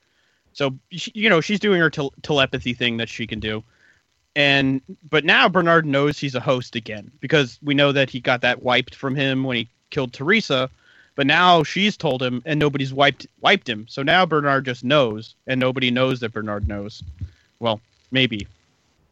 No one knows that he knows, but maybe someone knows that he knows that they know that he knows that they know. Right. He You think that maybe Ford would have a tablet that would uh, just have an alert on it when Bernard found out that he was a host, but whatever. yeah. Ding! Oh, I need to Right, go I- wipe him. I would set up the Bernard app if I was Ford and I was in the situation, but that's just me. So we go to the Confederado camp uh, with Logan and William and Dolores again, and Logan has William and Dolores tied up now, and William tells Logan that, that Dolores is different, and L- William wants Logan's help because we know that Logan was uh, is thinking about investing or possibly even buying Westworld, and she he wants Logan's help to get Dolores out of the park, and Logan is kind of baffled by this. Yeah, basically like, what you want to take her home with you? What? That's how this you want to just put her in your suitcase like she's a uh, hotel dressing gown or something. Right, he's the most likable and the most uh, unlikable in this scene to me. Because he's kind of funny, but at the same time, in a second, you're to hate him. Um, Yeah. And Dolores says, uh, You guys are all assuming that I want to leave the park. I don't. And then this is kind of my favorite line of this whole uh, episode, maybe. She says, You're all assuming I want to leave the park. Why, why would I want to leave the park when all of you are clamoring to get in here? It's Basically very good saying- point. How great can the outside world be? Yeah, if all you're you all to paying to come here, why Right. would I want to leave here? What's what the hell is it out there? So Logan, uh, he's kind of impressed by this, and uh, he takes uh, Dolores away, and it kind of looks like he's going to do something to her. But we kind of cut off before we see what he's going to do.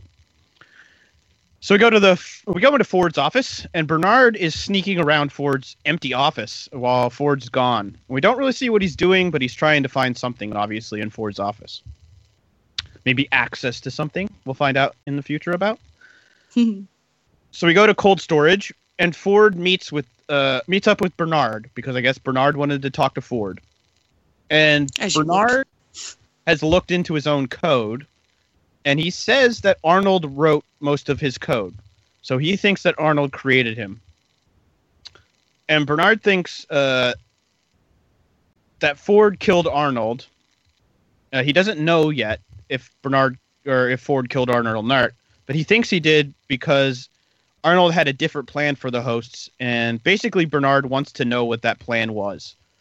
So Bernard wants Ford to uh, take him back in his own memories, because if we remember, these hosts are able to store, you know, everything basically. Yeah, and it's not And- like our memories. It's a proper sort of like like a recording of it. Or like, uh, I would kind of describe it as what uh, a lucid dream. If anybody would Yeah. know, knows what a lucid dream is, where you're able, it's a dream, but you're able to kind of control it. At this point, uh, Ford says, "I'm not going to send you back there because it might drive you crazy, uh, and it also might. Uh, what does he say? You might not see like what you see, basically." Yeah. But Bernard pulls Yeah. a gun on him, and Ford says, "You can't use a gun on me. You're a host. Like you're not allowed to." And then Clementine walks in the room, and I was kind of like, oh, "Okay, this is kind of cool." And Clem, he gives Clementine the gun, uh, and I guess he has hacked Clementine, is what he says, and used what's left of her because we know in the last episode she got a lobotomy. Straight up Uh, the nose. Right. So you think most of her functions would be destroyed? You think that would be the idea of them doing that, right? But I guess it was just to wipe the memories. Was the Yeah. yeah. Well, they were they were only doing a small part of the memory block or brain or whatever you want to call it. Yeah, but I mean, if it was me and I was, if there was this, because she was highly malfunctioning, I would want to destroy it as much as possible s- to the point where it was unable to function anymore. yeah, you'd think uh, incinerator Right, exactly. more than But they- anything. they stored her away in the cold room, so she's still down there, which we saw last time. But um, So she pulls. She has the gun now, and we know that she, uh, or at least Bernard says that he, she hasn't been wiped, and so her main objectives are still there. She's still able to pull the trigger if she wants, and Bernard says that she'll only listen to him. He's programmed her to do that. Yeah, So 'cause- Ford agrees. Uh, go ahead. Yeah, wasn't it? They wiped her completely, so her thing that stops her shooting at a human isn't there anymore. And Bernard's sort of patched in over that. Well, right. If we not remember, giving her that. she was able to kill in uh, the last episode. That's why she got Oh yeah, in the first place. The thing that they didn't do was they didn't wipe that code change. So that was still in there from it being changed by whoever changed it, I guess. I get um, ya. So Ford gives Bernard access to his memories. Uh, and we go through a bunch of Ford's memories, including like his son again, which we'll find out a little bit more about that later. But it kind of happens every time he goes into his memories. We see uh, his son dying, and Bernard. I'm which saying we've in- listen. right, and we which we've seen in past episodes a bunch of times. That same scene, you know what I mean? Yeah. Which it kind of goes back to the whole loop idea of these robots. So Bernard remembers uh, killing Theresa now, which he had wiped out, uh, which Ford had wiped from his memory, and we also find out that he is the one who attacked Elsie, uh, which he's choking her in this. We see him choking her, but we didn't actually see him kill Elsie, right? No, I but not that I could remember. Uh, he has her in like a chokehold. He's got her in like a, a headlock type chokehold. It's sort of uh, implied that he does, but. But we never know. see her. We never see her like bo- limp body fall to the floor or anything No, like that. we just know that she's So- on. Isn't she the one that's on vacation? Right, vacation. But we did see her get grabbed in the one episode, and so we're, this is kind of the reveal of that one episode where she got grabbed. We find Yeah. out that Bernard is the one who grabbed her, which um, I did mention. I that was my guess because we knew that once we knew Ford was controlling him, uh, that's when I guessed it was Bernard that did it. But Yeah. Makes sense. So Ford wants to get back to work. Uh, after you know, after Bernard comes out of this memory trance, uh, which when he goes into it, I it kind of reminded me of like somebody shooting up heroin. He was like, uh, it was really weird. um, he's like getting a rush rush of stuff happening to him. Kind of. He he he could have done the same acting job for either uh, role. Um, Maybe that'll be his next one. yeah, maybe. I've never seen this guy in anything before, so maybe. Uh, Ford wants to get back to work, but Bernard wants to go deeper into his memories still. So, back at the Confederado camp, Logan is mad at William for forgetting about his sister. So we kind of get maybe this is why Logan's been so pissed off at him this whole time is because he's been with Dolores, and Logan is like, "You're, you're supposed to be getting married to my sister, you asshole." You know what I mean? I think I mentioned this a while ago, like probably episode two or three. Just a Okay. bit like, why is he letting his? If he's going to be marrying his sister, like, why is he letting him Right. follow around this girl and stuff? But, uh, like, you just yeah, wouldn't. You'd be like, dude, uh, my my sister. I think we all we all I think at least I kind of um, dismissed it because Logan is such kind of a he doesn't give a crap about any of that stuff anyways, you know? He's like I'm going to Yeah. sleep 20 people and shoot all these people like he he's a bad guy anyway, so I kind of just dismissed it, but yeah, now it makes sense. But uh, Logan shows William a picture of his sister. Did you see this? Oh, I guess you probably didn't see the picture he showed her because of your screen. No, not in. Um, This is the same picture that Dolores's dad found in episode what three, where Dolores's dad got broken by a picture. This is the same picture. Uh, it's very quick, and you would have to have been paying attention to notice it. Yeah. Uh, but it was the same picture, so very cool. Uh, and I assume we'll get more on that in the future. Uh, but William puts this in his jacket, so at some point, I'm assuming William's going to lose this i- in the prairie. So Logan, um, Logan brings Dolores out, and he proceeds to cut Dolores open, like in the from the stomach. This is a very disturbing scene, right? yeah, he's, he's trying to prove to William that she's not real, Right. isn't he? He's trying to He's be sort like, of saying, look, he's still mad about his sister. So he's trying to say my sister's real. Look at what th- this is a robot, you know. as she's standing there screaming and bleeding, and Right. it's quite horrific. Right, and well It's until not quite he the same as finally- pulling out wires. until he finally cuts her open, and we see that she's uh, see her like m- exposed mechanics, which look very um, T one thousand or uh, T one hundred, like uh, Terminator looking. Uh, not so much like the synthetic ones we've seen uh, in this day and age, I guess. Uh, Yeah. Which I guess we can talk about it now, but um, so she's the original kind of robot that we've seen from Ford's little cabin with his fa- fake family. Those Yeah, were the, the first gen. yeah, first gen. That's a good word. And she's more second gen now. So this is her previous build. Obviously, we know that at this point, Yeah. right? Okay. So, which we're we're gonna have to say it eventually towards the end of this episode, uh, and I'll just use first gen and second gen to describe it. That's a good way to do it, without Hey. like kind of ruining anything. Yeah. So Dolores says, uh, uh, she says that people like Logan are, are what are ruining Arnold's vision for the park. So maybe at this point, the way she says it, she says it in present tense. So maybe at this point, in this where we are now, Arnold's still alive. Yeah. But Dol- Dolores uh, grabs a knife out of a guy's holster. She cuts Logan in the face with a knife, uh, which aren't they not allowed to harm people? But I guess they are allowed to harm them to a degree, right? So Yeah, they're not allowed you- to kill anybody, but Right. they can because um, oh, what's he? You just said his name. Logan got beaten up by those guys when they left him in Pariah, didn't he? mm-hmm. But he didn't didn't kill him, but they they could beat him up. they beat him up, right? Uh, which I guess if you're a sadomasochist, maybe this place is for you. Um, uh, so she grabs a gun out of the guy's uh, holster. I think it's she grabbed it out of Logan's holster. She shoots her way out. She's still cut open, mind you, but she's running out of out of here. Uh, and William says, "Just go, leave me behind." And so she leaves him tied up.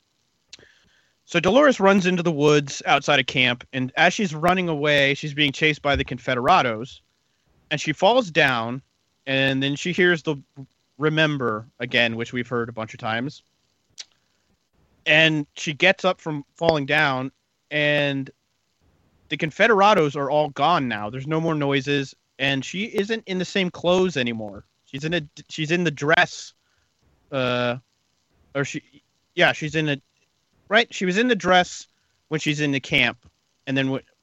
Is that right, or is it opposite? I think it's no. She was in like trousers and a shirt She's in, thing. right. the She's in the trousers and the shirt when she leaves camp. When she falls down and when she gets up, uh, is that right? Or maybe it's not. Oh, yeah, I okay. can't remember. She's still she's still in a shirt. So this kind of confused me because what we get later, she changes clothes. You know what I mean? Yeah. later on in the episode she changes clothes right here she falls down and she gets up and she doesn't have the cut in her uh, stomach anymore but she's still in the same clothes that's what i wrote down here it confused me because later on in this she should have changed clothes right here in my opinion but maybe i'm not following the story correctly so really hard to tell with the show if you're following it correctly or not Yeah, it's going to be a hindsight rewatcher, isn't it? Right. Which I watched these all twice, but I still didn't get it. So, but she doesn't have the cut in her stomach anymore. She runs away and she's not being chased anybody. So that's the most important thing. So we go back to uh oh, now we go to Hector's camp, uh, which is the gang the gang of people with Armistice and Hector, the outlaw. And the gang is trying to figure out how to get into the safe that they stole in the last episode and Hector leaves uh, the camp area to go pee, and Maeve is there with a shotgun. Uh, and Maeve tells Hector, she basically tells him how his loop is supposed to end. That uh, the gang is going to turn on each other, and that Armistice is going to end up shooting him, and she, and they're both going to die. And Hector, of course, doesn't believe her, but because Maeve knows everything at this point, because she has all the knowledge in the world, basically, in her head, uh, all this comes true, but before Armistice can kill Hector, Maeve shoots him with the sh- shoot, shoots her with the shotgun. So now Maeve opens the safe for Hector because we know she knows the combination from what, like two episodes ago, from the end of two episodes ago. And she shows him it's an empty safe, basically trying to convince Hector. She says, "What does she say? Uh, I want you to go to hell with me and fight the the demons or something like that." Something yeah, of that. she- is that when she says something about I I could make you, but that's not my way. Right. She says, uh, I could just make you go with me and not give you the combination, but that's not my way. That's what she says about the safe. But she wa- she doesn't really tell him where he's going. She just says she uh, she wants him to go to hell with him, uh, hell with her, and fight. So Hector is kind of like, what? But then when she opens the safe, he sees it's empty and he realizes everything he's been doing up to this point is just useless, and that she knew all of it was useless. Uh, they she's sitting on top of the safe and he says that we've been here before which we have except it was at the bar uh, with her sitting on the safe and them making out so he's kind of rem- he's having a memory here hector Yeah. so it's kind of the first time that's happened to him so hector agrees to go with her and they start making out and they start to have well they get close to having sex uh, they go into this tent and Hector asks, "How are we going to get there?" Talking about hell, and Maeve says, "Getting to hell is easy. It's the rest where it gets hard." And she takes a candle and burns the tent down with the two of them in it having sex. So they burn themselves alive having sex. That's Yeah. Of all the ways to go, I think. I don't know if Yes. that'd be my chosen one, to be honest. uh, it's super metal. That is super metal. So Yeah. even though it's Westworld and it probably should be what super Western, but it's that's Super cowboy. super califragilistic, right? Um, so we go back to the Confederado camp, and William wants to know if Dolores is still alive, and Logan says they didn't find her. And Logan, at this point, he basically convinces William that Dol- Dolores isn't alive, and that uh, William is nuts, or is or does he? Well, he's sort of saying, you know, what what are you doing? Why are you chasing after? Why do you care so much about this computer? Right. Yeah. Exactly. Well, so Logan cuts William loose, and they hug each other, and it look they're all happy together at this point. So we go to the Man in Black with Teddy and Angela for the first time in this episode. Uh, and if you don't know, Tilly Angela is the lady from the original opening part. Uh, The blonde one. Episode two, where William came in and there was the lady in the wardrobe room that helped Yeah. him get dressed. That's this lady, but she's in a different role, obviously. Been repurposed. Right. Just making sure everybody knew that. Uh, and so Teddy and the Man in Black are now tied up because we know last time they got attacked by whatever 30 guys and Angela. And we find out that these are Wyatt's men.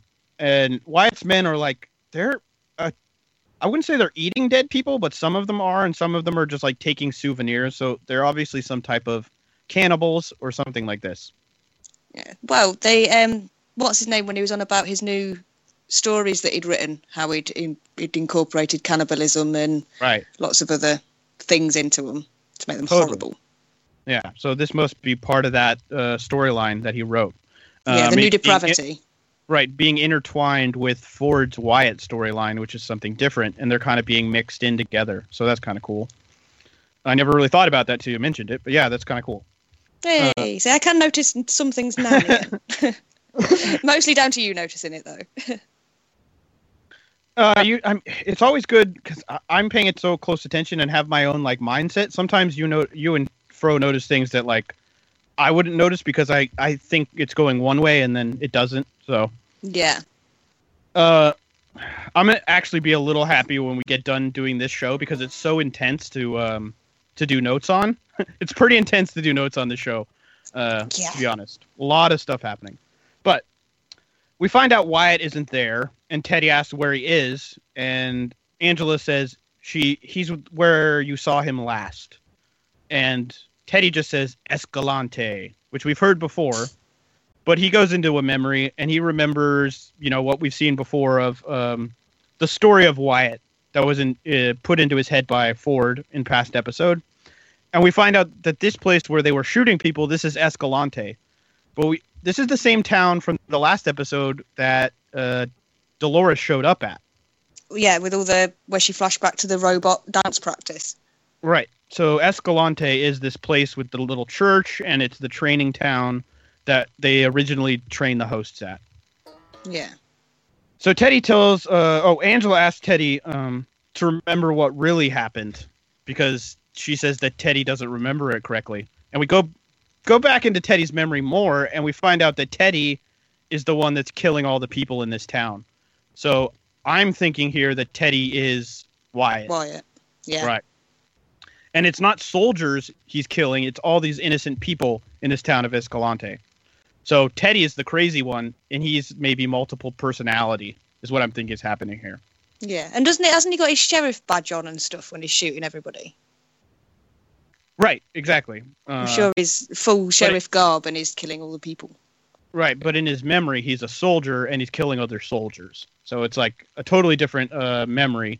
Maybe it's been altered from an original memory, or maybe it's um, maybe he's supposed to be like, maybe it's supposed to be like a Fight Club where he's one person, wh- wh- sometimes one person. You know, Yeah. yeah. Split personality type dealy. Yeah, that kind of thing. So he remembers all this, and this is interesting. And Angela then stabs him in the stomach, uh, saying, "You'll come back and you'll fight with us again." So does Angela know that when you kill people, they go to? she uh, must do. yeah, she must. But then she kill basically she kills Teddy and she goes to the man in black and knocks him out, uh, bashing his head against a rock. So the man in black wakes up the next morning with a noose around his neck and it's tied over a tree branch to a horse that's just free standing there. Which I guess he would have been woken up if the horse would have started running, right? But Yeah. Well, if the horse had started moving too much, he would have been stood up because the horse would have pulled on the rope on his neck and it would have stood him up. right? Yeah. The trick So, is to not uh, spook the horse. and Teddy's still dead, lying there on the ground, and he's got the knife still stuck in his stomach. So as the horse is about to run away, the man in black grabs the knife, cuts himself free. Just at the last second, of course. Uh, and when he looks up, Charlotte is standing there, and I was like, "What the hell is going on right now?" So Charlotte Yeah, tells the man in black, uh, did I? I didn't see it coming at all. So the Charlotte tells the man in black that Theresa died trying to get the their info out of the park. That's what she says. Our info, talking about both of them. So I assume Charlotte, Man in Black, were working with Theresa to try to steal this information. Clearly, but Charlotte doesn't know that Ford is the one who actually killed Theresa. She still thinks that it was a accident of some type. Uh, and Charlotte wants the Man in Black to uh, to vote for Ford to be fired or to get rid of Ford. And so I guess we assume that the Man in Black is part of the board, which we've heard about so much in the past that Charlotte heads up. He must Yeah. be one well, we already knew he was important, but now it's it's very definitely he is involved and he knows the higher ups and he's important. Right, You know, he's- proper Well, if he- professional level.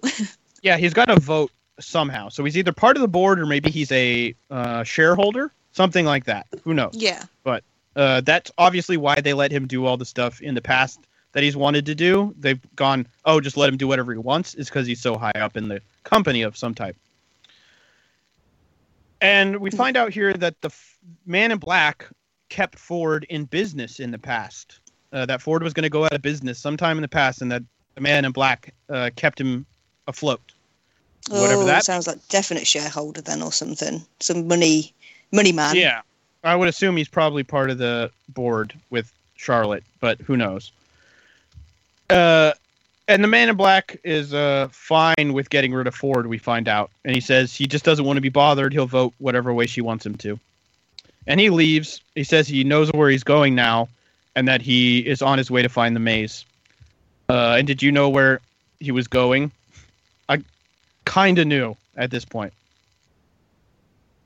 Um no, I kind of guess whenever he says anything about the maze, I always think of Maeve. Right, totally. Okay. But he says what you uh, think too? I mean, he he was knocked out, and uh, you know, Angela and that whole group's gone, and so this is him the next morning. So obviously, something that happened between Teddy and Angela and him that night before, uh, that is what clued me into what was happening. But we'll get into that in a second. Okay. So, because before that, he didn't know where to go. And then after that, he did know where to go. So it clued me in to go, okay, this obviously there's something from that scene. And when I watched it the second time, that's when I got it. So that's probably why. So we go to the map room, and Ashley, the head of security, gets notified that Elsie's tablet is active somewhere in the park. So is Elsie, Elsie still alive? We don't really know. Or But he goes- nicked her off her pad. Uh, yeah, but it wasn't on before. She's supposed to be on vacation. Oh. And so it turned on somehow in the park. Hmm, interesting. So he goes into Westworld to check it out. So Ashley goes in to look for Elsie, and his phone he can't get any signal to track her phone.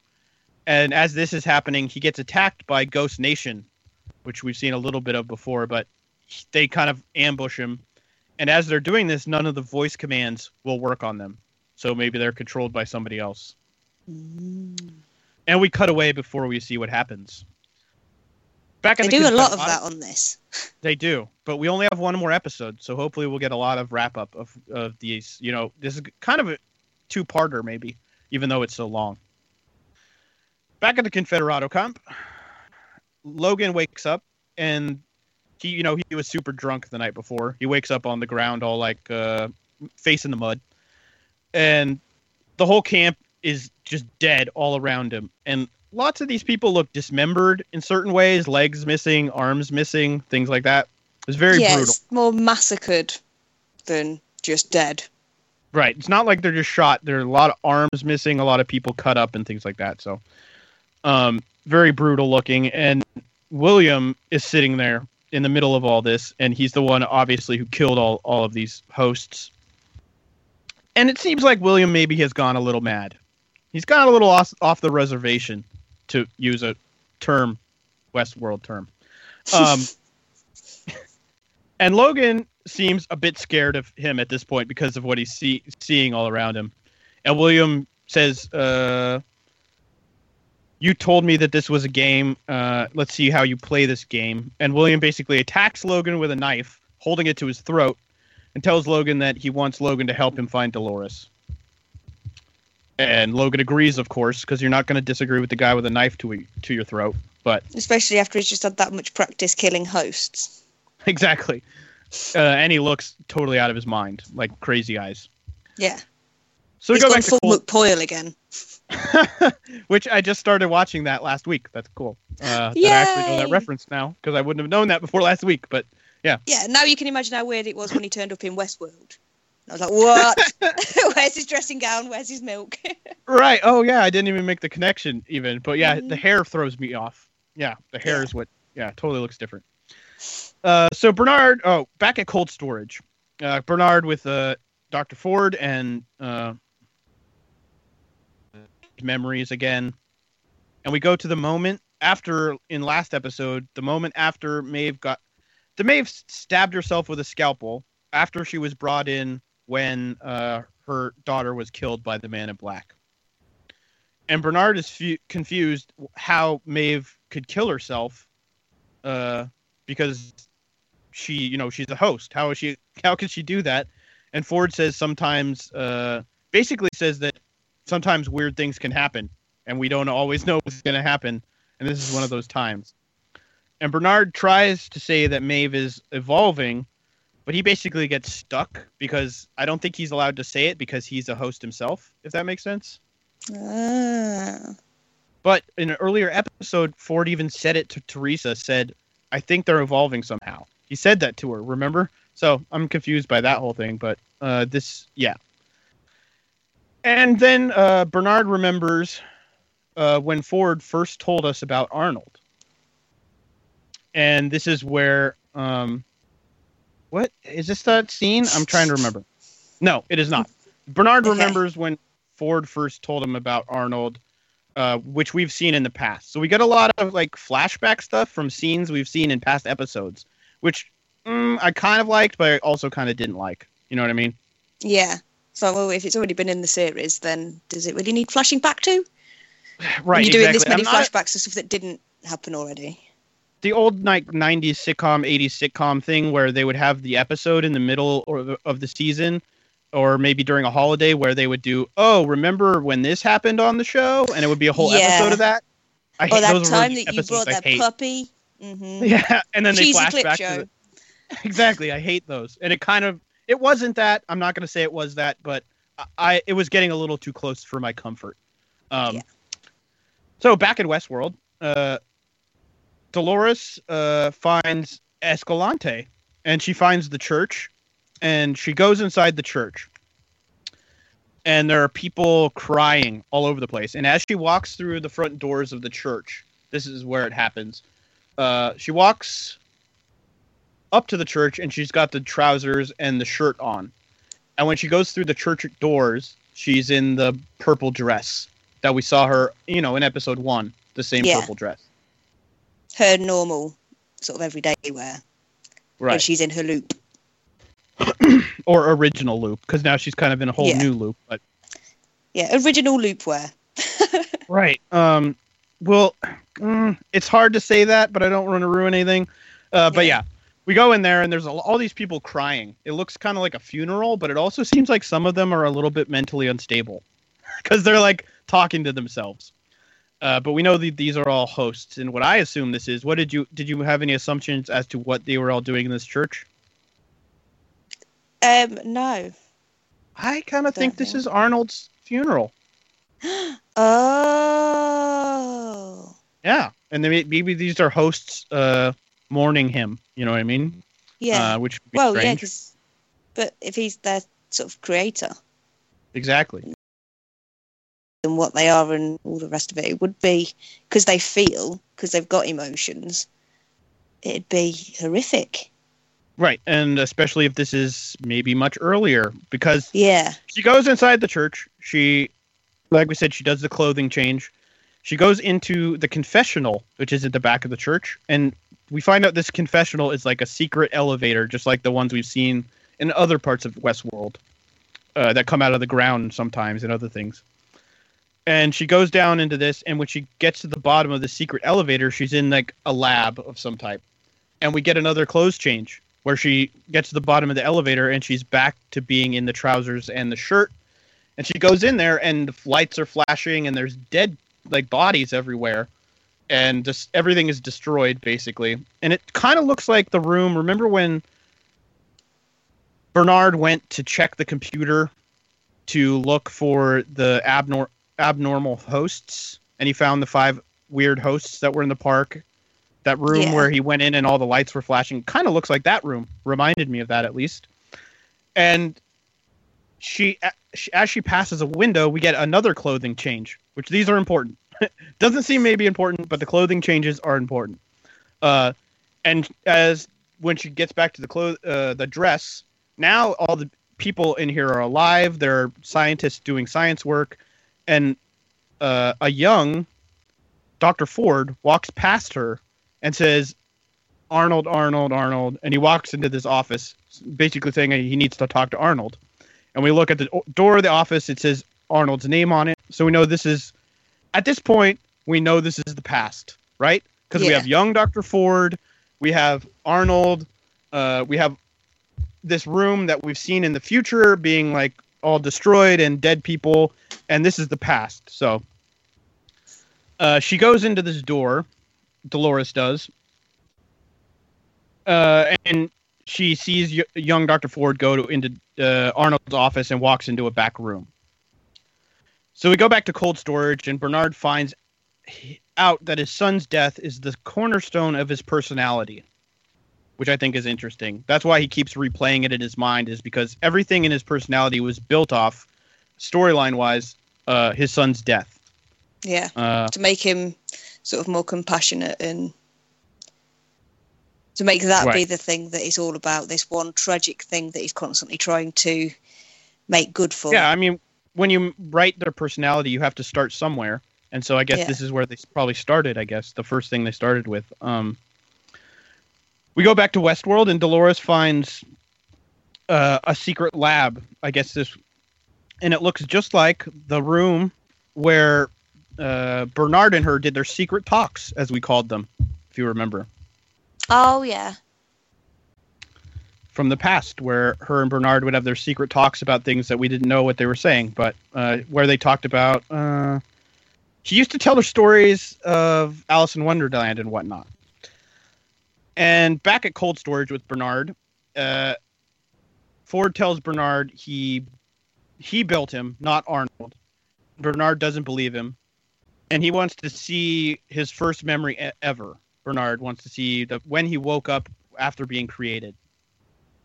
This is the coolest part. Bernard goes into his son's uh, his son dying memory, and he basically controls this memory, kind of uh, just like we were saying in the past uh, with Dolores's things, where she could kind of control her memories in a way. Mm. And he ends up bringing his son back to life. So, to me, this was him um, changing his the cornerstone of his personality, if that makes Yeah. sense. So Yeah. he was able to access other parts of him because that was kind of the cornerstone of if he broke that, he would be able to go back further. So once he does that, he goes back um, uh, to to Ford, uh, him w- waking up for the first time, and Ford is there, and Bernard is seeing his very first memory of his eyes opening, and Bernard's or Ford is teaching Bernard to clean his glasses, and he says he's doing this. Um, he says he's basically saying, "Oh, he used to clean his glasses this way to think." And our uh, Bernard asks Ford, "Well, who am I?" And at this point, we find out that Bernard, he hands Bernard a picture, and on the picture we see, which we've seen before, right? We've seen a picture of half the picture or something like that. Yeah. I think we saw it and it was split in half and it was just Ford and the other guy and they he cut off Arnold. So we'd never seen Arnold. And now we see the whole picture and obviously this is way in the past. And we find out that Bernard is Arnold or at least Bernard is a host designed to act and look just like Arnold. Yes. Very cool. Very, Very, very interesting cool. turn of turn point uh, in the show. So we go back to Ford's lab, and or uh, no, this is the secret room. Uh, Bernard and her secret room or whatever, and Dolores meets up with Bernard, who we now know is well uh, the Arnold host, Mhm. and they meet up for one of their secret talks, obviously. And Dolores says uh, that she has been following the maze, and that all the maze has uh, shown her is pain and destruction. And in this scene, she is in the purple dress again, so we know that this is the past. Yeah. Um, and Bernard says he can't help her with the pain and destruction. Uh, and she says, Why can't you help me? And he says, You know why I can't help you. And he says, Why can't I help you, Dolores? And she says, You can't help me because you're dead and I killed you. So we find out here that Dolores killed Arnold. Bum, bum, bum and we get a flash and now dolores is in the pants with the shirt instead of the dress and she's in the same room but there are like cobwebs all over the place and it's like nobody has been there for years and years and years and years. So she's flashed forward in time here. So dolores goes back out. She goes back uh to the church. You know she comes out of the secret elevator. She's in the church and she sees somebody coming up to the church. And she th- she thinks it's William coming to save her. And Dolores uh, goes to the doors and the man in black walks through the front uh, doors of the church. And we cut away right as this happens. We go back to cold storage for our final scene with Bernard and Ford. And Bernard tells Clementine to kill Ford because he's done with Ford's bullshit, basically. But I guess, well, my assumption is while Bernard was, you know, in his memories, Ford was able to access uh, her pro uh, Clementine's programming and change her so that she wouldn't uh, she she wouldn't kill him. And Bernard realizes this and he says, "If you could access her, why didn't you just access me and stop me the pain of having to go through all these memories?"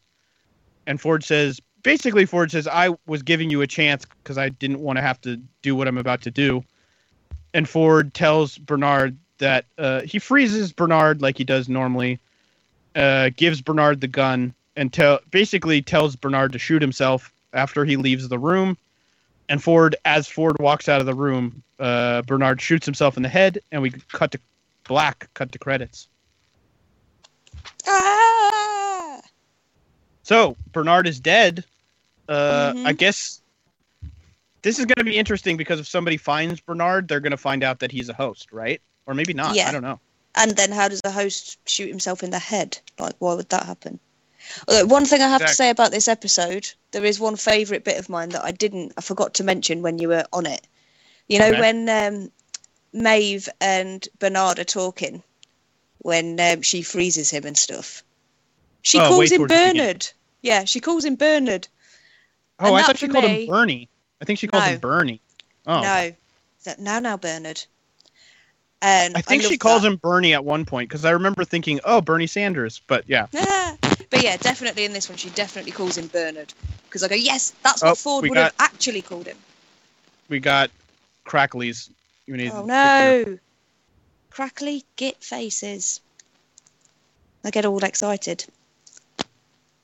Is it gone? Mm, Mm, it's it's good enough, but we're almost towards the end. Oh, that's better. Yeah. There we go. Hey, but yeah, that's what if Ford would have actually called Bernard in Bernard, he wouldn't say it Bernard. And then Right. yeah, when when I hear Thandie Newton beautifully saying Bernard, I just wanted to rush through the telly and kiss her. I don't know, just a little thing for me, but there's always the little things, isn't it? So yeah, that was episode nine. Final episode next week. Excited for that. Um, hopefully we get a lot of wrap up. We know we're gonna get a second season, so we're also gonna get a cliffhanger. So next week will be fun. Uh, excited for that. Yeah. Uh, everybody go to audibletrial.com forward slash another digital citizen. You can get a free book there, get a free trial to Audible. It'll help us out, uh, and you get free stuff. Uh, Yeah, if you want to you don't have to use your eyes. that's true. I have you been listening to anything, uh, audiobooks wise, or or anything? Uh, not audiobooks wise, but I've still been listening to Adam Buxton's podcast, and there's no such thing as the news. Oh, which are cool. two very good. Po- oh no, no such thing as as a fish is the podcast. No such thing as the news is their new TV show from the podcast. But it's still just okay, a I remember. televised podcast. I remember you talking about this at one point. Yeah. It's very cool. Um, I've been still reading or listening to off Audible, uh, "Death of WCW" by Bryan Alvarez. It's a good book. Go check it out. Um, and then if you want to email us, go to another digital citizen at gmail.com. You can email us there, or you can whatever send us a private message on Facebook if you want to, something like that. Uh, if you have a question for the show, uh, let us know. Coming next week, news of the week. Uh, we'll do the tables, ladders, and chair, chairs results. Uh, Tilly's pick things that have turned 30 next week. Uh, which by that time will you have turned 30? Um, not quite. I will be turning thirty a week this Sunday, so I'll be in the last few days of being twenty nine. A week this Sunday. Okay. All right. Yeah. Well, we'll do that before her birthday, but that'll still work. Uh, uh, we're going to do another digital review of Incarnate, which uh, I guess uh, Mark Henry of the WWE is in this movie. I didn't know till this week, but apparently he plays in this movie. Oh my god! And we will That's do the brilliant. finale of Westworld, episode 10. So that's for next week. From me and the US, Fro in Norway, and Tilly in the UK. Goodbye, everybody. Bye, everybody. Goodbye, citizen.